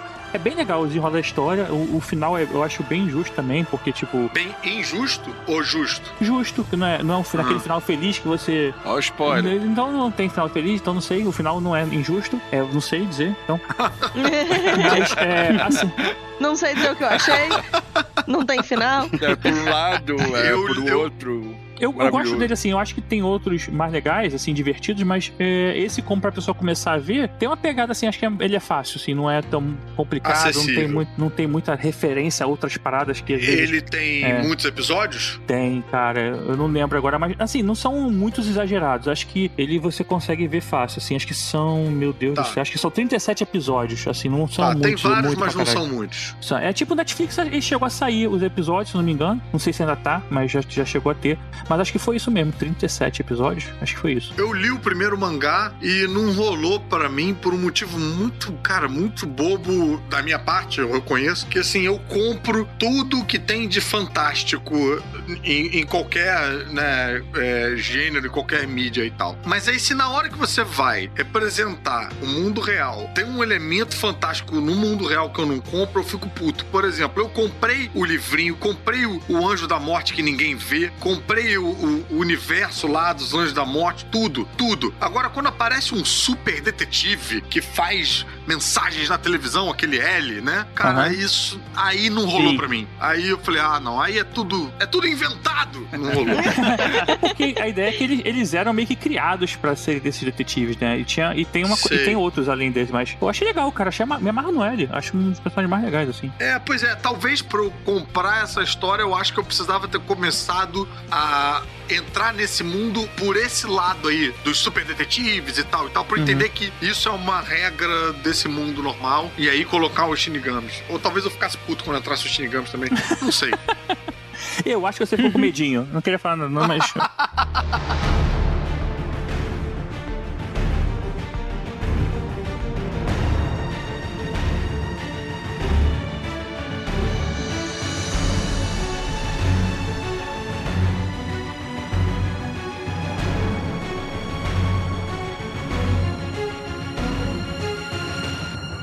aproveitando a vibe mais, tipo, de terror, sei lá, do Tibério, um anime que eu assisti recentemente que eu gosto bastante, que eu gostei bastante, eu não tenho 100% de certeza se ele é um bom anime de porta de entrada, mas a primeira temporada eu acho que sim. É o Castlevania. Ah, É, Mas é um pouco trapaça. Esse não é produzido nos Estados Unidos? Ou eu tô viajando? É, Talvez. e tem roteiro do. O Warren Ellis. Warren Ellis. Isso. É. Mas bacana, Isso. cara. Mas olha só, é desenhado igual anime, então tá dentro do nosso É, no estilo anime. do nosso recorte, tá na regra. Advogado é o bicho que trabalha com a regra. Nádia tem muito trauma com hentai. Vamos deixar ela É. ficar num campo mais seguro. É, não sei se Castlevania é necessariamente mais seguro nesse sentido, mas enfim. É... Castlevania é um, é um anime que eu achei bem legal. Eu gosto muito da temática de coisas de vampiro e sobrenatural e tal. E, enfim, tem bastante disso. Então eu gostei da ambientação. O desenho é lindo. É, muito assim, bem ah, feito. os gráficos, né, são super bonitos e tal. Então é um que eu recomendo bastante. Eu não vou entrar em detalhes da história pra não dar spoiler. Mas Ah. eu gostei. E sim, se você tem essa pegada da coisa do terror, do sobrenatural, também pode ser uma boa indicação. E eu achando que ela ia recomendar Sakura Card Captor pra Ah. começar. Olha que coisa. Mas é legal também. Então, pois é, tem isso. Eu posso fazer a lista dos que eu assisti quando eu era mais nova, né? Que é tipo Sakura, Sailor Moon e tal, que são ótimos animes de porta de entrada. Se você gosta Aham. de uma coisa mais fofinha e tal. Apresentar pros filhos que, uma galera mais é, nova. Ou, ou até, tipo, se você mesma gosta, assim. Eu sou uma Aham. pessoa que gosta de sentar e ver a Biblioteca das Moças. Anne with an E, essas coisas. Mas, tipo, tem gente que não curte, né? E aí, aí o, o outro lado meu que fala é o lado do creepy, assim. Não, então vamos pros vampiros. Bem, o Castlevania é baseado no videogame, né? Que fez um mega sucesso É. ali nos anos 90. É um clássico, né? Ele é um clássico. E o estilo de animação, ele é bonitão, bem bacana também. Talvez seja uma boa pedida nesse sentido de porta de entrada, porque ele não tem aquela estilização exagerada que os animes costumam ter. As pessoas têm é, é, formatos mais humanos, assim, Uhum. né? Não tem É, aquelas e loucurinhas. não tem. É, apesar não tem aquelas loucurinhas de tipo da- do personagem virar um, um É. outro formato que só expressa a emoção da pessoa naquele momento, né? Ele tipo, ficar com cara ah, de eu tô emoji. irritado. Exatamente, tô irritado. Aí fica tipo um ah, gigante, assim, tipo, calma, cara, não tem necessidade. Nesse sentido, ele é um anime meio, meio realista, É. né? Quer É, dizer, pois é. tirando os demônios voadores, essas coisas. Essas visões acabam ins- inspirando muito o mangá, né? Como esse também não veio do mangá, então assim, não tem muito essa referência, referência aos jogos Uhum. e tal. Esses É. que espelham o mangá que acabam usando muito da, da- da- do desenho, Mas, né? por exemplo, esse eu acho É. que é um que o Elvis pode se interessar. O Elvis que é fã de é, Ash vs Evil Dead, que curte essa pegada de terror e tal. Esse é um anime que não tem tanta aquela carona de anime e tal. É uma, uma animação bem É. feita e a temática eu acho que poderia interessar. Se ele O tiver Elvis pode acordado- assistir o High School of the Dead. É sensacional. Esse nome já chamou a Esse atenção tem, dele. esse tem hentai, tem hentai não, mas tem é, fanservice pra caceta, né? O nome chamou a atenção porque, por um lado, lembra High School Musical, por outro lado, lembra desenho, é, filmes japoneses com, com Dead no, no nome, que são sempre Isso. filmes divertidos com muito sangue e muito exagero. É, eu sei, você vai gostar. Vai por É de zumbi, é de zumbi e tem. Mas tem fanservice. Tem peitinho. tem.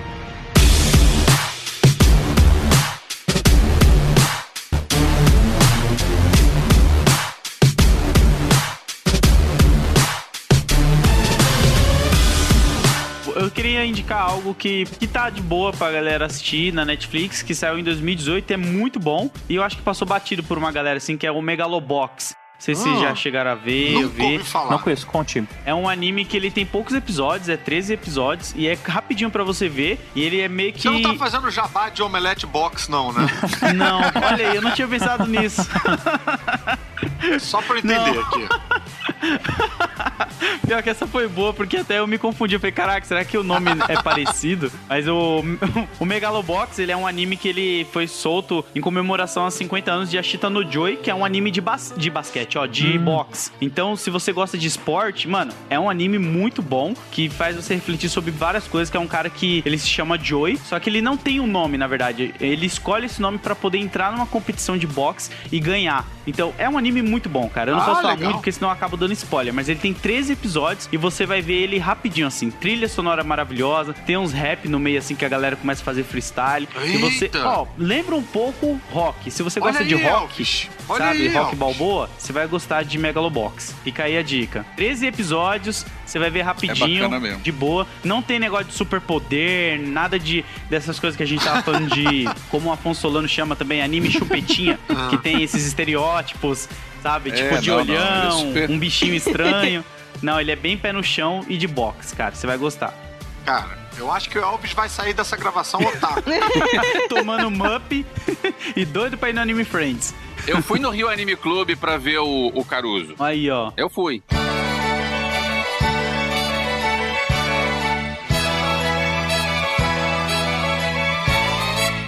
Agora chegou a hora da gente ouvir o mestre, Eduardo Miranda. O que, que você indica? Oh, que isso, meu Deus do céu. Claro, né? a- a- assim, mais ou menos a prática acaba fazendo a gente aprender que você pode apresentar mil animes para algumas pessoas e o gosto é muito peculiar. Eu aconselho que quem quer entrar depende da faixa etária, né? Se você é da faixa etária dos adolescentes, olha pro lado, vê o que a galera tá assistindo. É isso que você vai gostar. Porque o fenômeno do anime, ele é conjunto. Ele é uma experiência conjunta de você comentar, falar e compartilhar a tua emoção. Se você é um pai ou uma mãe que quer apresentar uma criança é, um anime para ele começar a entender um desenho japonês, eu vou recomendar sempre o Doraemon. Doraemon é uma aventura de comédia com o Nobita, esse gato robô sem orelha.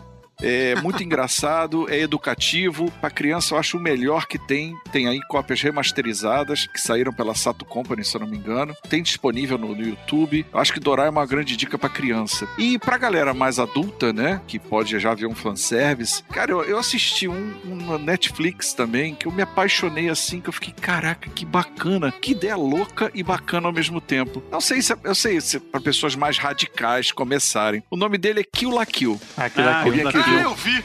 Cara. Kill la Kill é uma, é uma É viagem uma primeiro. doideira, No brother. estilo, ele é uma viagem no estilo, porque ele tem todos os estilos. Ele vai do, do tibi mais tibi, aquele mais bobinho, até um traço radical, tipo Madhouse, uma coisa muito radical, muito agressiva, e permeia É. entre esses estilos. E essa história da escola virar uma coisa corporativa e que toma conta como um governo é, é muito interessante. É militarista, militarista, é uma coisa muito interessante. Eu acho uma viagem extremamente radical. É tão doido esse desenho que a trama é meio que as roupas querem matar os seres humanos. Sim, é meio isso. impressionante. É impressionante. Cara, e aí, bicho, é um, é- é um tal de uniforme que vira outra coisa, não sei o que. E tem uma coisa que é muito engraçada. Tem isso que o, o Eduardo Miranda falou, que eu acho que é importante estar todo mundo alertado, né? Esse que é o tipo meio que esse subgênero, acho que chama et. Eki, Eki ou Et, sei lá. É. Ele, ele é bem sexualizado, bem sexualizado. As personagens femininas ficam peladas. Tem, tem uma, uma brigada Não, não, de. não, não. É, Elas não chegam a ficar peladas, mas tem umas roupinhas bem pequenininhas. Não, Roupinha. a roupa é mínima, né? São, É. são mais fitas que elas usam no. Eu no- acho que se eu tivesse com aquela roupa, eu ia achar que eu tava pelada. Não, aquilo ali, na classificação indicativa, pega 14 anos, 14, 16. E é meio que por os dois lados, assim, porque também tem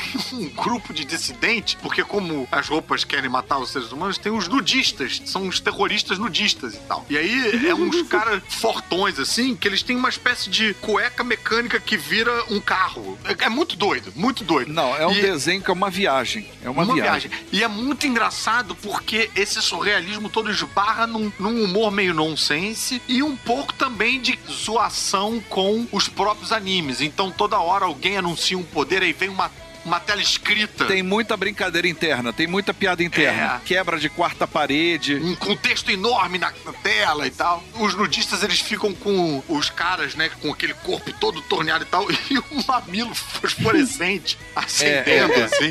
Cara, é muito doido. Agora- Esse eu acho que o Elvis não ia gostar, não. Mas eu acho que a Nádia talvez achasse graça. Mas Então, esse último, pra você entrar num, num ritmo de anime, eu recomendaria dois, não um. Caralho, Porque Miranda. um já foi. É, pra tu ver, né? controle esse homem. É, o Ataque dos Titãs, Ah, né? Que é ah, muito no. Kyojin, Attack on. Ataque dos Titãs é uma obra de arte aquilo ali. É, é tipo assim, ele mostra toda a crueldade que um anime pode ter, ao mesmo tempo ele mostra uma aventura extremamente engajada. Eu gosto muito. E inclusive o Sword Art Online, que é muito legal também pra começar. Isso é uma boa Legal. opção. Eu, Sword Art Online também é legal. Então são, seriam esses. O Kill La Kill eu sei que tá no Netflix, que eu vi lá. E esse Sword Art Online e o Attack on Titans, a pessoa vê por onde? Crunchyroll. Crunchyroll. É, na Crunchyroll. teve um deles que não, não tá na Netflix Mas, gente, também. hoje em tá dia, fácil. pelo amor de Deus, a pessoa que tá ouvindo sabe muito bem onde assistir. Isso não é dificuldade. hoje em dia, em épocas de, de, de, de internet, do jeito que a gente tá. Não, realmente, não é dificuldade. Mas quando tem uma parada do Netflix, é uma facilidade. Isso. Ah, é uma facilidade, com certeza, claro. E tem muitas produções originais Netflix, né, também hoje em dia. Sim. Eu sabe que o Kill la Kill eu não eu vi assim, eu teria que ver mais vezes pra tentar assim curtir que eu faço direto. Então, agora esse, o Attack on Titans e o Sword Art Online eu achei bem legal assim. Até porque é, tem toda uma pegada de, de jogo de videogame e tal, assim que uma sensação, né, que parece que tá jogando, então fica bem legal, cara. Mas eu volto a dizer que, pra você começar em adolescente, olha pro lado. Porque, por exemplo, aquele é, Hero Academy, né? Tem o Boku no Hero. Aham. My Hero Academy. Isso, My Hero Academy é sensacional também. Pra começar a ver, você vai estar no meio da moda. Ou, por exemplo, Naruto, ou você vê One Piece, ou coisas que estão ainda em, em fomento, né? Ainda Vão estão te dar um, acontecendo. um senso de pertencimento. Exatamente, você vai se sentir incluído. É uma forma de você Bacana. não estar tendo uma experiência isolada, mas uma experiência onde você vai abrir a boca na escola e dois, três, quatro vão se juntar e começar a falar. E aí você vai É. ter uma boa impressão do produto. Hoje em dia não vai se juntar mais nada porque é tudo risco, né? Tem que manter uma distância segura. É, você junta online. Ô, Lud, não foi o. Na, é Eu- Naruto que você gosta, que o pessoal tá te, te criticando lá no Não. Twitter? Eu, desculpa, eu sou suspeito pra falar de Naruto. Começar, aí vai surgir um monte de comentário aí. Tira esse cara daí, ele tá falando mal de Naruto. é, vamos, vamos manter os comentários saudáveis. É, te- Naruto tem que tomar cuidado. Tem que tomar cuidado. O Load, ele recebeu um, um restraining order. Ele não pode chegar a 100 metros de Naruto. Enfim, É. tem toda uma... Tá foda, cara, tá foda. Não posso falar desse anime tão cedo. Se você quiser, então, falar com o Lodi, aí procure lá no Twitter e reclame dele de Naruto lá, que ele. Fala com, com- com ele que ele adora falar de Naruto. E venha com muito. bons argumentos, hein? Não vem com um lado afetivo, não.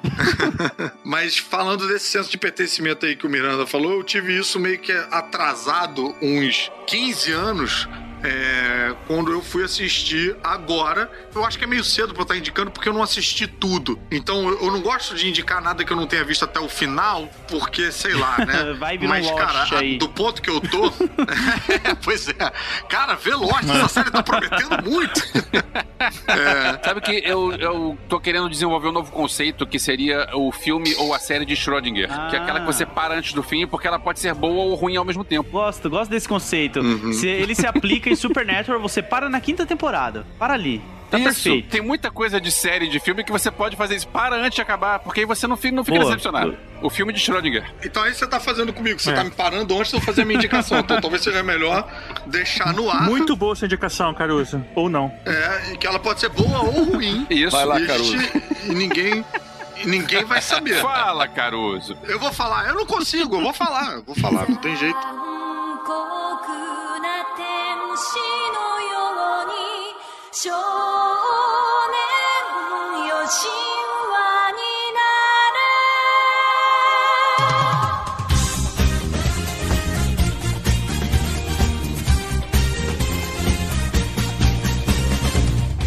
Gênesis Evangelho. Ah, Evangelho. Comecei a ver esse desenho há pouco tempo. Me surpreendeu pra caramba. Uma galera já tinha falado, ele é de 95. Ele entrou no Netflix todo, né? Com inclusive os, os tal do OVA, que chama? É, né? OVA, OVA, tanto faz. OVA, os longas e tal. Eu tô no. São 26 episódios, eu tô no 18 episódio. E, cara, me surpreendeu como esse desenho é bem dirigido. Ele tem uns tempos, ele tem umas coisas bem é, humanas, assim, que eu arriscaria dizer, tô me arriscando muito aqui, que o Elvis ia gostar de ver. Os primeiros, pelo menos os primeiros dois episódios, Sei eu não, acho que ele ia ficar preso. A trama é muito doida, cara. É de crianças que pilotam Transformers gigantes, assim. Não é Transformer porque não vira nada, né? Mas robô gigante. São uns robôs gigantes que precisam ser operados por umas crianças e eles servem pra lutar contra uns alienígenas malucos aí que se chamam é, anjos. Mas a ambientação, essa Neo Tóquio que eles montam ali, o, o anime tem uma coisa meio de, de ambientar sonoramente. Então, assim, você escuta o barulho de cigarras o tempo todo na hora que eles estão ao ar livre.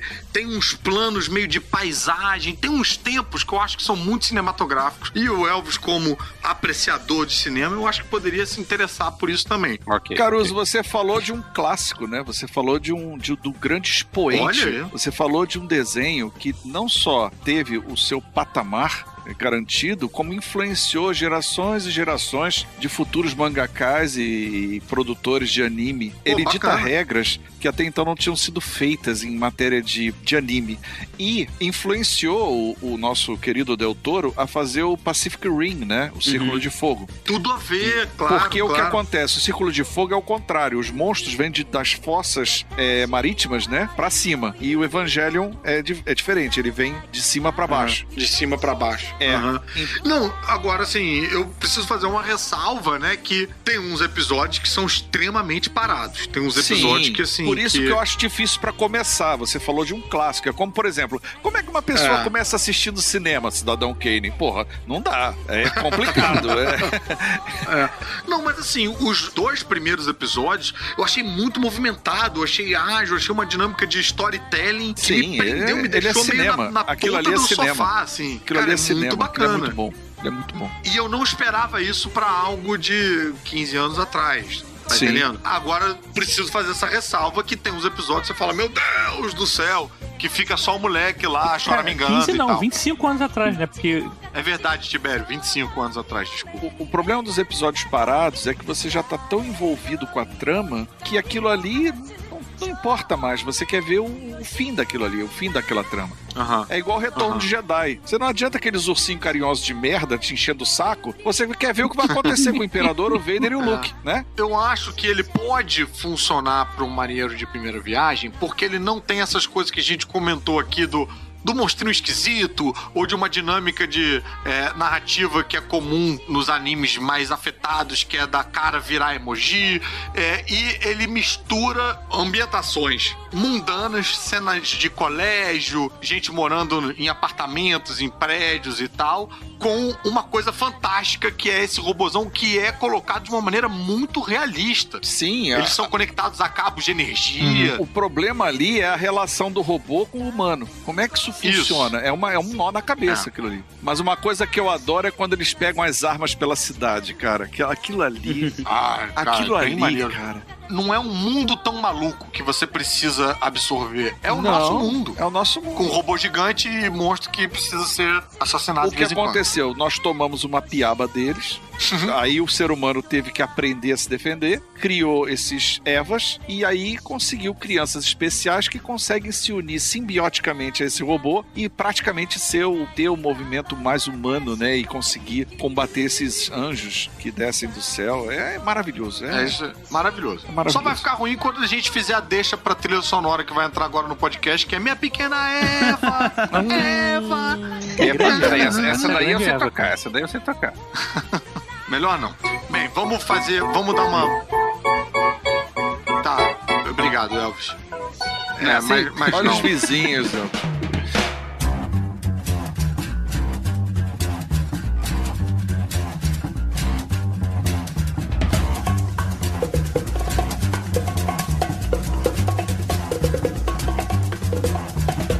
Acabei falando com os padrinhos lá, que a gente tinha tem um grupo dos padrinhos, uns padrinhos mais top lá. Oh, maravilha, no Telegram. E eu até perguntei se tinha algum anime que marcou a vida deles ou, ou indicação. E aí até o, o Bruno Mancini falou do Yu Hakusho, que o, o Load aí se amarra. Mas falou de dois também que eu acho bem legal e serviria até de indicação, que é um é o Cowboy Bebop Ah, clássico. e o Fullmetal Alchemist. E aí, no caso, o Brotherhood, que segue a linha dos, dos mangás, porque o outro foi lançado originalmente, acabou tendo aquele esquema de que passou na frente, né? O, o anime, ele passou à frente os- o do mangá, o mangá não era lançado, ele passou, aí depois, quando o mangá acabou, eles lançaram o Brotherhood, que segue a linha mais adequada. O Ricardo Varoto também, que é um nosso padrinho também, que é mais da nossa época, assim, falou do Ghost in the Shell, que até segue aí um episódio que a gente fez com... Sim. Miranda tava também? Não, Tá, foi tá. Gordirro. Tava. O Não, Gordinho, né? não tinha o Miranda? Acho que isso não, tava. Miranda, Eu você tava? Você tinha Olha, eu Miranda. não, eu não lembro, desculpa. A idade é que a gente não lembra. Nós não somos tão importantes na vida dele assim. milhares, milhares de ver, né? E aí, vou deixar o vale, vale ouvir, assim, eu também recomendaria, inclusive, tem uma série nova na Netflix que vale a pena ver. O Túlio Ribeiro falou do Cavaleiros, claro, aí o classicão. E o Telmo falou do Samurai X, que Hum. também é outro aí que são várias indicações aí que, que marcaram eles, mas que são muito bons, assim. Samurai. X foi minha primeira grande prova de fogo Aí, na ó. Rede Globo. Mas isso é um outro aí. assunto. Olha só. Samurai X teve live action também, né? Teve, que são maravilhosos, né? São É assim. bom, Sim, né? tá na Netflix também, Sensacional. né? São os melhores, são os melhores. As melhores adaptações é de Huro Kenshin. Muito obrigado aí aos nossos padrinhos pela indicação. Se você quer também ser o nosso padrinho, de poder mandar indicações, é só você ver lá qual é o nível de apadrinhamento que você tem que ter. Tá tudo explicadinho no, no post também. E hum, vamos seguir agora com a nossa segunda rodada de indicações. Podemos agora, né, pisar mais fundo aí. Quem é que começa? Vocês sabem que anime, eu já falei, né, que não vi muitos, então eu vou ter que falar o outro anime que eu vi no cinema. Não vou falar dos, da- das coisas de televisão, nada contra a televisão, mas assim, os que marcaram mais foi quando eu tava no cinema. que O outro foi o Akira. Akira tá numa aí. lista, tá Akira. numa lista de filmes clássicos que tem um, um- como é que eu vou dizer a palavra? Fugiu a palavra, mas são filmes clássicos que sempre prometem uma refilmagem e eu preciso um dia rever, tá junto de Duna e outros assim que eu fico pensando, é, um dia eu preciso rever isso, mas eu só vi uma vez quando passou no cinema lá em 91, então não lembro de nada. Porra, eu Verso, ajuda. Ué, você tá recomendando um bagulho que você não lembra? Caralho, Verso, não fala assim, fala Ah, como mas se ele- tivesse visto esse agora. é melhor cara. do que dormir, não é? Ele é café Ou vocês preferem leite, que eu gente, durma deixa. e que eu acorde daqui a pouco? Ah, oi, ah, acabou? Tá, tá. Não. Eu vejo. Apenas sorri a cena. Eu vejo. assim, né, rapaz? Eu sorri assim. Elvis, você não lembra de nada do, da história e tal, mas você lembra se você gostou ou não gostou? Eu lembro que eu gostei. Eu Isso é muito gostei. importante. Isso é muito importante. Cara, peraí, é, olha só, a, gente vê filme direto, a gente vê filme direto, são muitos filmes direto durante muitos anos seguidos. A gente lembra o que- do que gostou e do que não gostou. Sim, Isso é eu acho isso mais importante do que lembrar os detalhes do filme. Eu acho que isso classifica como uma indicação. Caruso você- tira leite de pedra, maravilhoso. Não deixa a bola cair. Você sabe quando eu era mais novo que eu vi Akira também? E tinha aquela questão de você alugar a fita na locadora, a mesma locadora, da que eu contei lá da história do Robotech. E assim, eu queria ter uma cópia. Não sei se eu devia estar falando isso, mas eu queria copiar. Só que quando você copiava, eu comprava aquela fita de 120 minutos e não cabia o finalzinho. então eu tinha uma versão da Akira que não tinha os créditos todos. Começava, Olha, você tinha um Akira corte do diretor. corte, corte do, da, da capacidade da consumidor, no fita. caso. Aí depois eu descobri que tinha aquele negócio de você gravar mais lento, lembra? Que tinha uma coisa que você gravava em. Tinha tinha um- SP, LP, SLP. Era essa porcaria. Mas assim, cara, eu lembro que eu tive que ver algumas vezes pra entender quando era moleque. Porque aquele negócio do Akira, do poder, eu não entendia nada, bicho. Akira é, um, é, um, é uma animação, é um longa que transcende a questão do anime. Ele é um puta filme. Ok, é complicado de entender, ele tem uma pegada mais, né?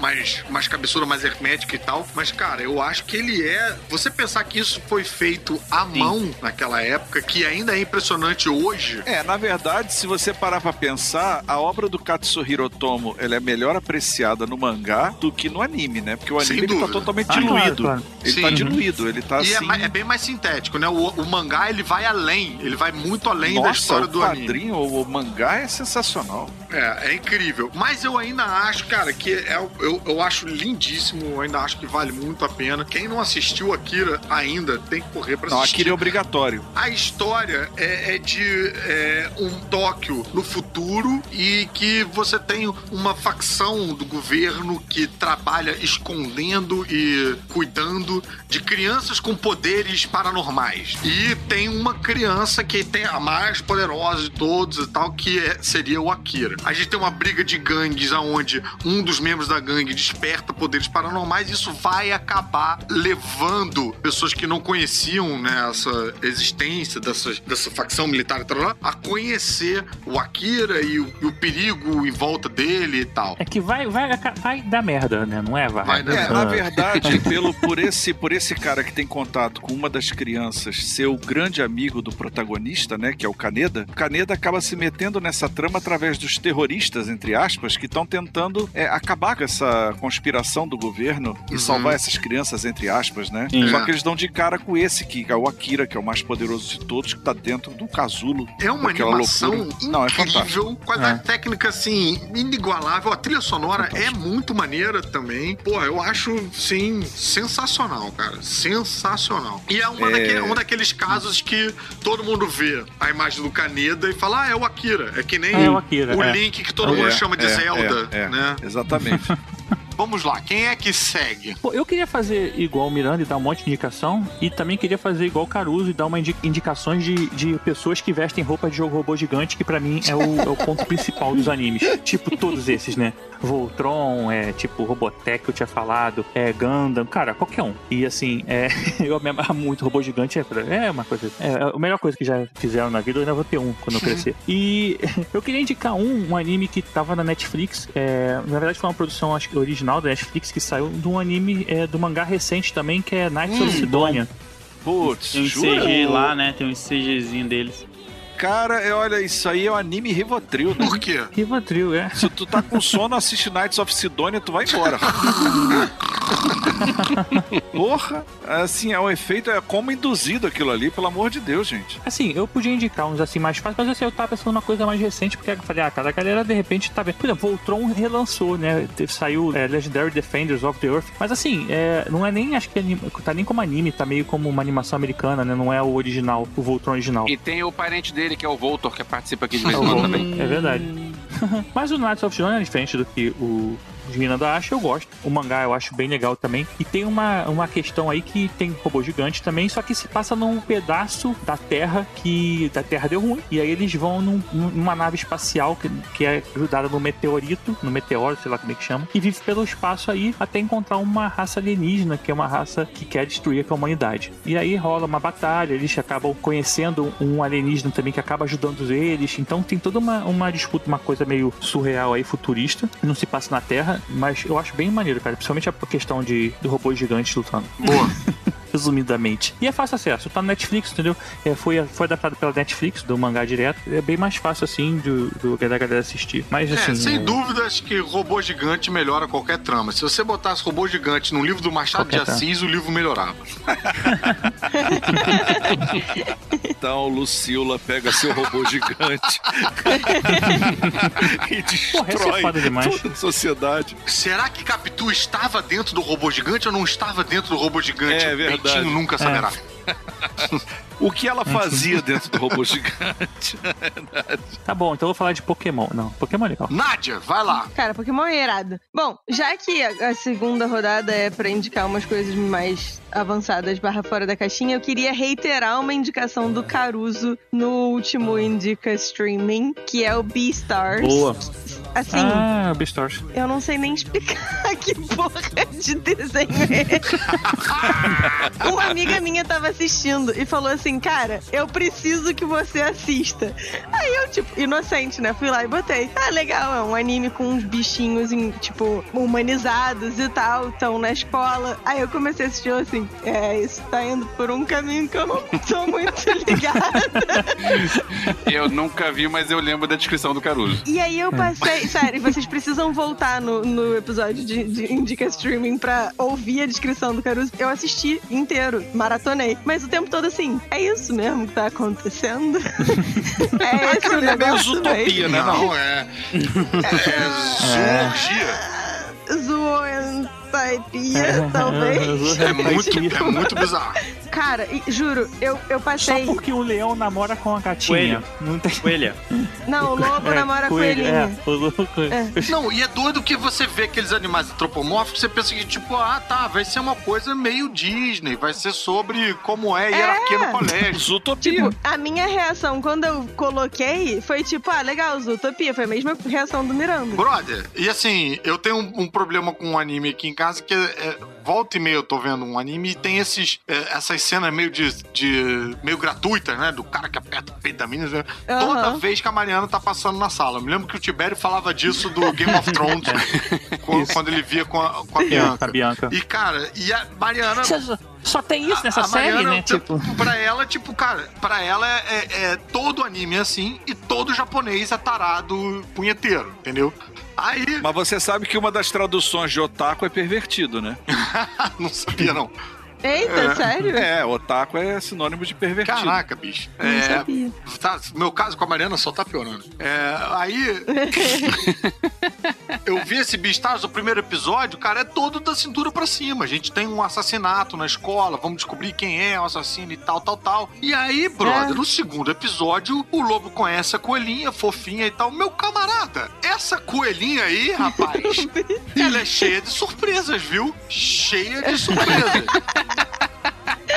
Elvis vai gostar dessa aí, ó. Juro, foi um negócio que eu fiquei assistindo o tempo todo. Gente, mas é isso mesmo? Mas é isso aí mesmo, tá rolando. É, tem certeza? Brother, Tem uns negócios muito estranhos. Então fica aí a recomendação, já que você já não é noob de anime, assiste esse negócio, me diz o A que você achou. abertura é uma das aberturas mais maneiras de todos os tempos. Sim. A abertura da coelhinha ou do episódio? Como é que é? É a abertura em stop motion. É, bem a- bonita, A gente cara. falou dessa Ah, abertura, eu fiz, eu participei da live do Load lá no canal do Omelete, né? Que ele trabalha Uhum. lá. E a gente falou um pouco dessa, desse anime lá. Essa abertura, cara, é fora da curva. Muito bacana. Mas porque o lobo bate os ovos? Não, esquece, não vou disso. Eu vou indicar uma parada que eu assisti recentemente e que é bem mo mocada assim mesmo, sabe? É bem underground, que é um anime chamado Ping Pong. É, é isso, é. Eita! Ó, É, Pera aí, não, não. Isso, não- isso não é um anime, isso é um esporte. O japonês joga pra caramba e tal, mas não é, É é exatamente anime. por isso que eu fui ver, porque eu, eu tenho um, um problema pra ver animes de esportes, eu não curtia tanto assim, e esse anime foi o que quebrou essa minha, esse meu preconceito, essa minha barreira que eu tinha pra ver esses tipos de anime, né? E é de esporte? É de ping-pong mesmo? Ele é de esporte, mas ao mesmo tempo ele não é. Tipo assim, o anime ele podia ser sobre, sei lá, poker, sobre qualquer outro tipo de coisa. É a Marília Gabriela fazendo perguntas pras pessoas o tempo todo. Uma cor, uma profissão. Mano, ele tem só cinco episódios, ele é curtinho, é só cinco episódios. Cada episódio tem mais ou menos 20 minutos. E é um anime que fez eu chorar, tipo, duas vezes no anime, assistindo ele. Porque ele usa o esporte pra te Putz. falar sobre coisas da vida. Eita! Você chorou com ping-pong? Mano, assiste, é sério. Brother, que cortada foi essa, cara? Pô! Não, é que tem um episódio onde tem um personagem que ele perde no jogo, assim, X, ele perde, isso não é spoiler. E aí ele fala: tá, beleza, o ping-pong não é pra mim, eu vou procurar outra coisa pra me fazer da vida. Aí ele decide ir pra montanha, ele vai lá, escala uma montanha e fala: é, não é isso que eu quero. Ele faz várias coisinhas, até que tem um momento que ele tá na praia. E ele desiste e fala, tá, deixa eu ir assistir um jogo de ping-pong só pra matar a saudade. E aí, quando ele vai assistir esse jogo, é onde tá tendo um, um das competições mais altas, assim, no anime. E o próprio personagem, ele começa a se emocionar, pedindo desculpa por ter largado o ping-pong, porque realmente é a paixão dele e ele nunca deveria ter largado aquilo. Eu, eu pelo menos, interpretei da Caramba. forma como, tipo, às vezes a gente acha que tem o trabalho que a gente gosta pra caramba, mas não valoriza, ou então, sabe, a vida que a gente tanto sonhou e não valoriza, e quando perde, você sente falta daquilo, quer voltar atrás, sabe? Então é um anime que ele passa essas reflexões pra você utilizando o esporte. Mas é óbvio, se você quiser só ver o esporte, você vai ver. Mas se você for ver o background de cada personagem, cara, tem um personagem, desculpa, eu vou falar pra caralho agora. Tem um personagem que ele se chama Smile, porque ele não sorri. E no momento que esse personagem sorri, cara, você entende o porquê ele não sorri, sabe? É porque ele tem até uma frase que ele fala: é, Eu sou forte, pois o meu sangue ele tem gosto de ferro. E ele sofria bullying, tem várias construções. É um anime de cinco episódios que vale a pena, cara. Vale a pena. é só isso. Cinco Bom, episódios, legal. cara. Procurem aí que vocês vão curtir pra caramba Ping Pong. E é até um ponto que tinham puxado sobre Naruto. Se um anime faz você chorar e constrói personagens bem pra caramba com cinco episódios, eu creio que se você tiver que esperar 500 episódios pra saber o porquê que fulano é triste, cara, é enrolação, saca? tipo, é, é a minha base. Olha aí. Fica a dica. Tipo, A- de construção de roteiro. acabou de Fica dar a uma dica. cortada em todo o público fã de Naruto, meu pai. Oh, meu Deus do Vão céu. assistir Ping Pong e depois vocês voltam pra me retear no Twitter ou nos comentários aqui do podcast. Falando em anime de esporte, tinha um que passava muito, cara, que fez um sucessinho, foi aquele Super Campeões, Exatamente. né? Super, né? Capitão Aí, Tsubasa. Foi um sucesso. é, mu- é bem legalzinho, assim. Eu não cheguei a ver tudo, mas... Slam Dunk sucesso. também fez certo sucesso, É, né? Que é o de basquete. Slandunk. E Slandunk chegou a ser virar anime? Eu achei que era só mangá. Sim, sim. É anime, anime. Eu cheguei a catar os animes. Então, o meu também, eu acho que as pessoas vão ter que pegar de uma forma alternativa. Ele não tá disponível até porque ele não é muito novo. Mas eu primeiro me apaixonei pela, pelo mangá, que foi lançado aqui, se eu não me engano, pela JVC, em 13 volumes. E depois eu tive acesso à fita norte-americana selada, né? Tive a sorte de ter acesso. Ele, acho que se eu não me engano, são 12 episódios, seis em cada fita. O nome é Mouse. Vocês já viram esse anime, Mouse? Mouse? Não. É. Mouse é uma história muito interessante de um. O Japão tem aquela coisa da tradição, né? Tradição de família. E é uma família de ladrões. Ladrões que roubam qualquer coisa. Não há nada que a família Mouse não possa roubar. E você começa vendo o atual mouse, o que tá na, na geração atual, que é o atual ladrão, né? Que já tem uma fortuna, ele, ele tem um império, assim, não precisaria roubar. Mas como é uma tradição, ele, ele continua essa tradição de família de dizer. Ele, ele ameaça, né? Ele bota a cartinha lá, por exemplo, eu vou roubar este hotel. Aí o pessoal diz, como? Vai roubar um hotel? Ele vai e rouba o hotel pelas maneiras é, Bruce Wayne que ele tem de dinheiro, ele vai arrumar um jeito de roubar um hotel inteiro. Ou roubar a coisa mais difícil que existe. Ele é bem equi, né? Ele tem muito fanservice, porque o mouse, ele é a família Mon, é a tradição da família Muon. Ele é Mouse Muon, o nome dele. Mouse tipo camundongo em inglês. É, é camundongo, camundongo mesmo, porque ele, ele se movimenta como um rato, né? Como para poder roubar. Então, ele tem três assistentes extremamente sexys, né? Que fazem tudo que ele manda, ou melhor, exigem dele muitos favores especiais. Mas é um barato a história, porque ele não fica nem muito sério, nem muito engraçado, nem muito sacana. Ele tá sempre na medida certa de tudo para se tornar um anime interessante, de uma trama bem, bem porque só você parar pra pensar como ele vai bolar de roubar determinada coisa, você fica pensando, caraca, mas como esse cara vai fazer isso? E você vê a construção de como ele vai fazer o esquema de roubar aquilo ali. É, é muito interessante. É, eu gosto muito. Então a minha indicação radical seria mouse. Miranda, digitei mouse aqui no Google Imagens, eu vou te dizer que eu fiquei um pouco assustado, viu? É, tem umas coisinhas, assim, as assistentes são bem volupiosas, né? Aham. É. Bustos, né? Ela, ela- mas o mangá é pior. O mangá, ele, ele pega mais pesado do que Eu acho que é anime. bom deixar o ouvinte avisado aí, viu? Tirem as crianças É, não, de, com certeza. Ele é picantezinho, sim. Bom, o Seven Deadly Sins, que o Eric gosta, né? Filho do Elvésio. É uma dica ótima.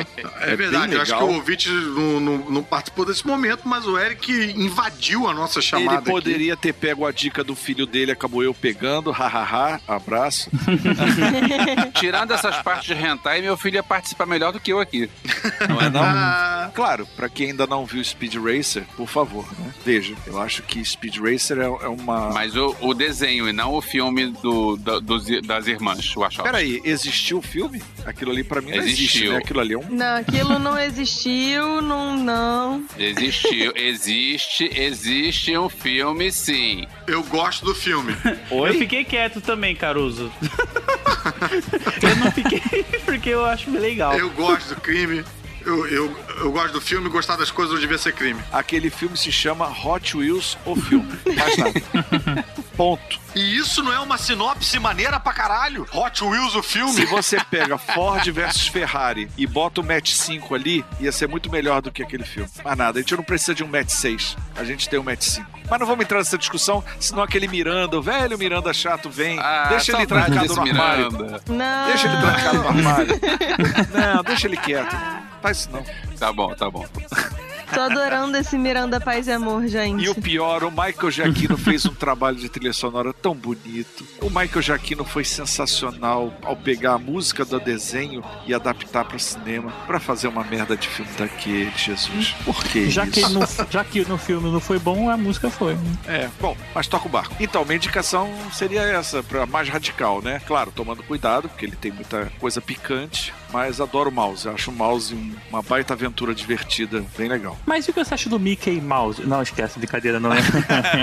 A gente tá falando de anime, né? Mas acho que eu gosto muito. Uma vantagem é que quem sentar na frente do computador sempre vai achar o mouse com Olha aí. facilidade. É mais chato. A não ser que você tenha um Só Mac. piora. Mas, bem, é minha vez? Minha vez? Manda ver. É. Então lá vou eu. Agora vou fazer uma indicação um pouquinho mais obscura, que vem com uma historinha para agradar o Elvis. É, lá da época daquela locadora dentro da Cobal do Maitá, a K-Video. Ah, ca... K-Vídeo. K-Vídeo. Rapaz, tinha um anime ali que eu vi poucas vezes que tinha lá pra, pra alugar em, em VHS. Depois eu catei pra ver.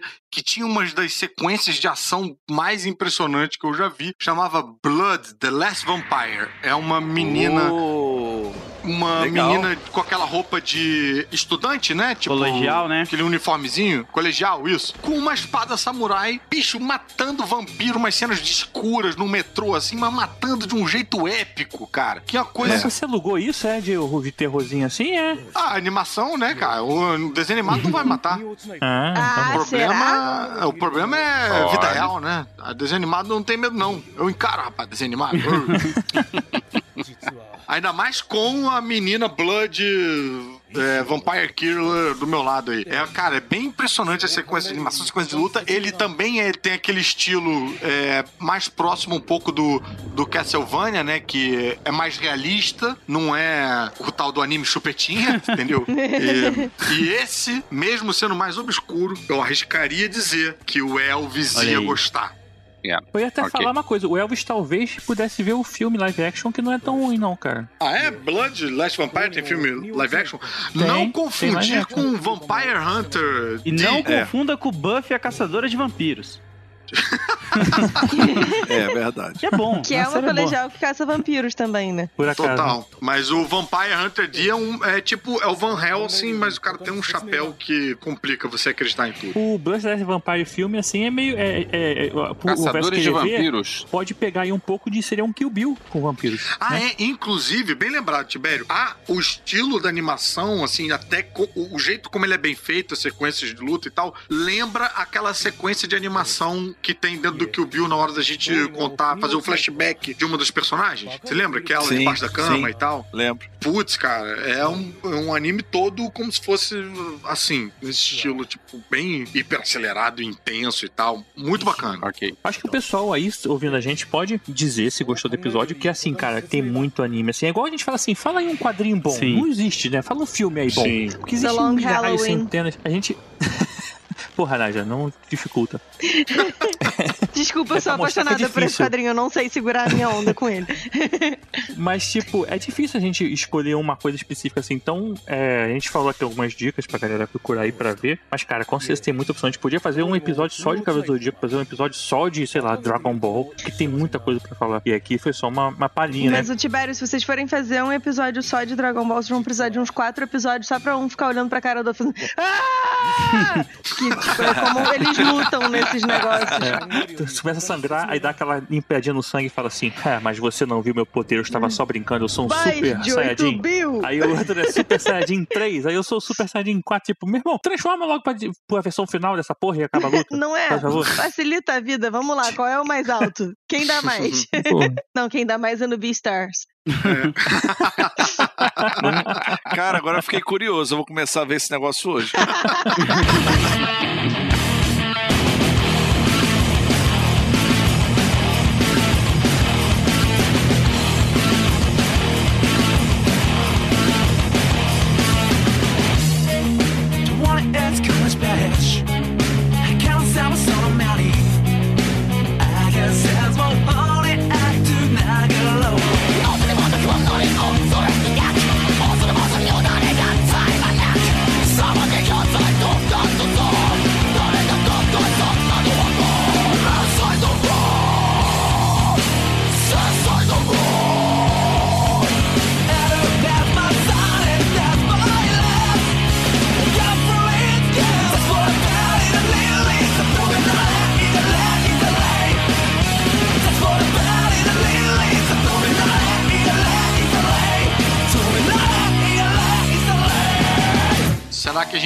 que a gente fecha o bloco? Não precisa, tá cedo, né? Não. 36 minutos. Não precisa, não. Fechar bloco, você quer dizer parar tá. de gravar? Não precisa, Eu digo não. parar a gravação não precisa, né? A gente continua direto, né? Não, acho Então que não. tá. Então vou, vou puxar aqui. Tá? Pô, gente, se vocês não querem parar a gravação achando que eu vou perder outra, eu não vou perder outra. Eu, eu prometo, vai.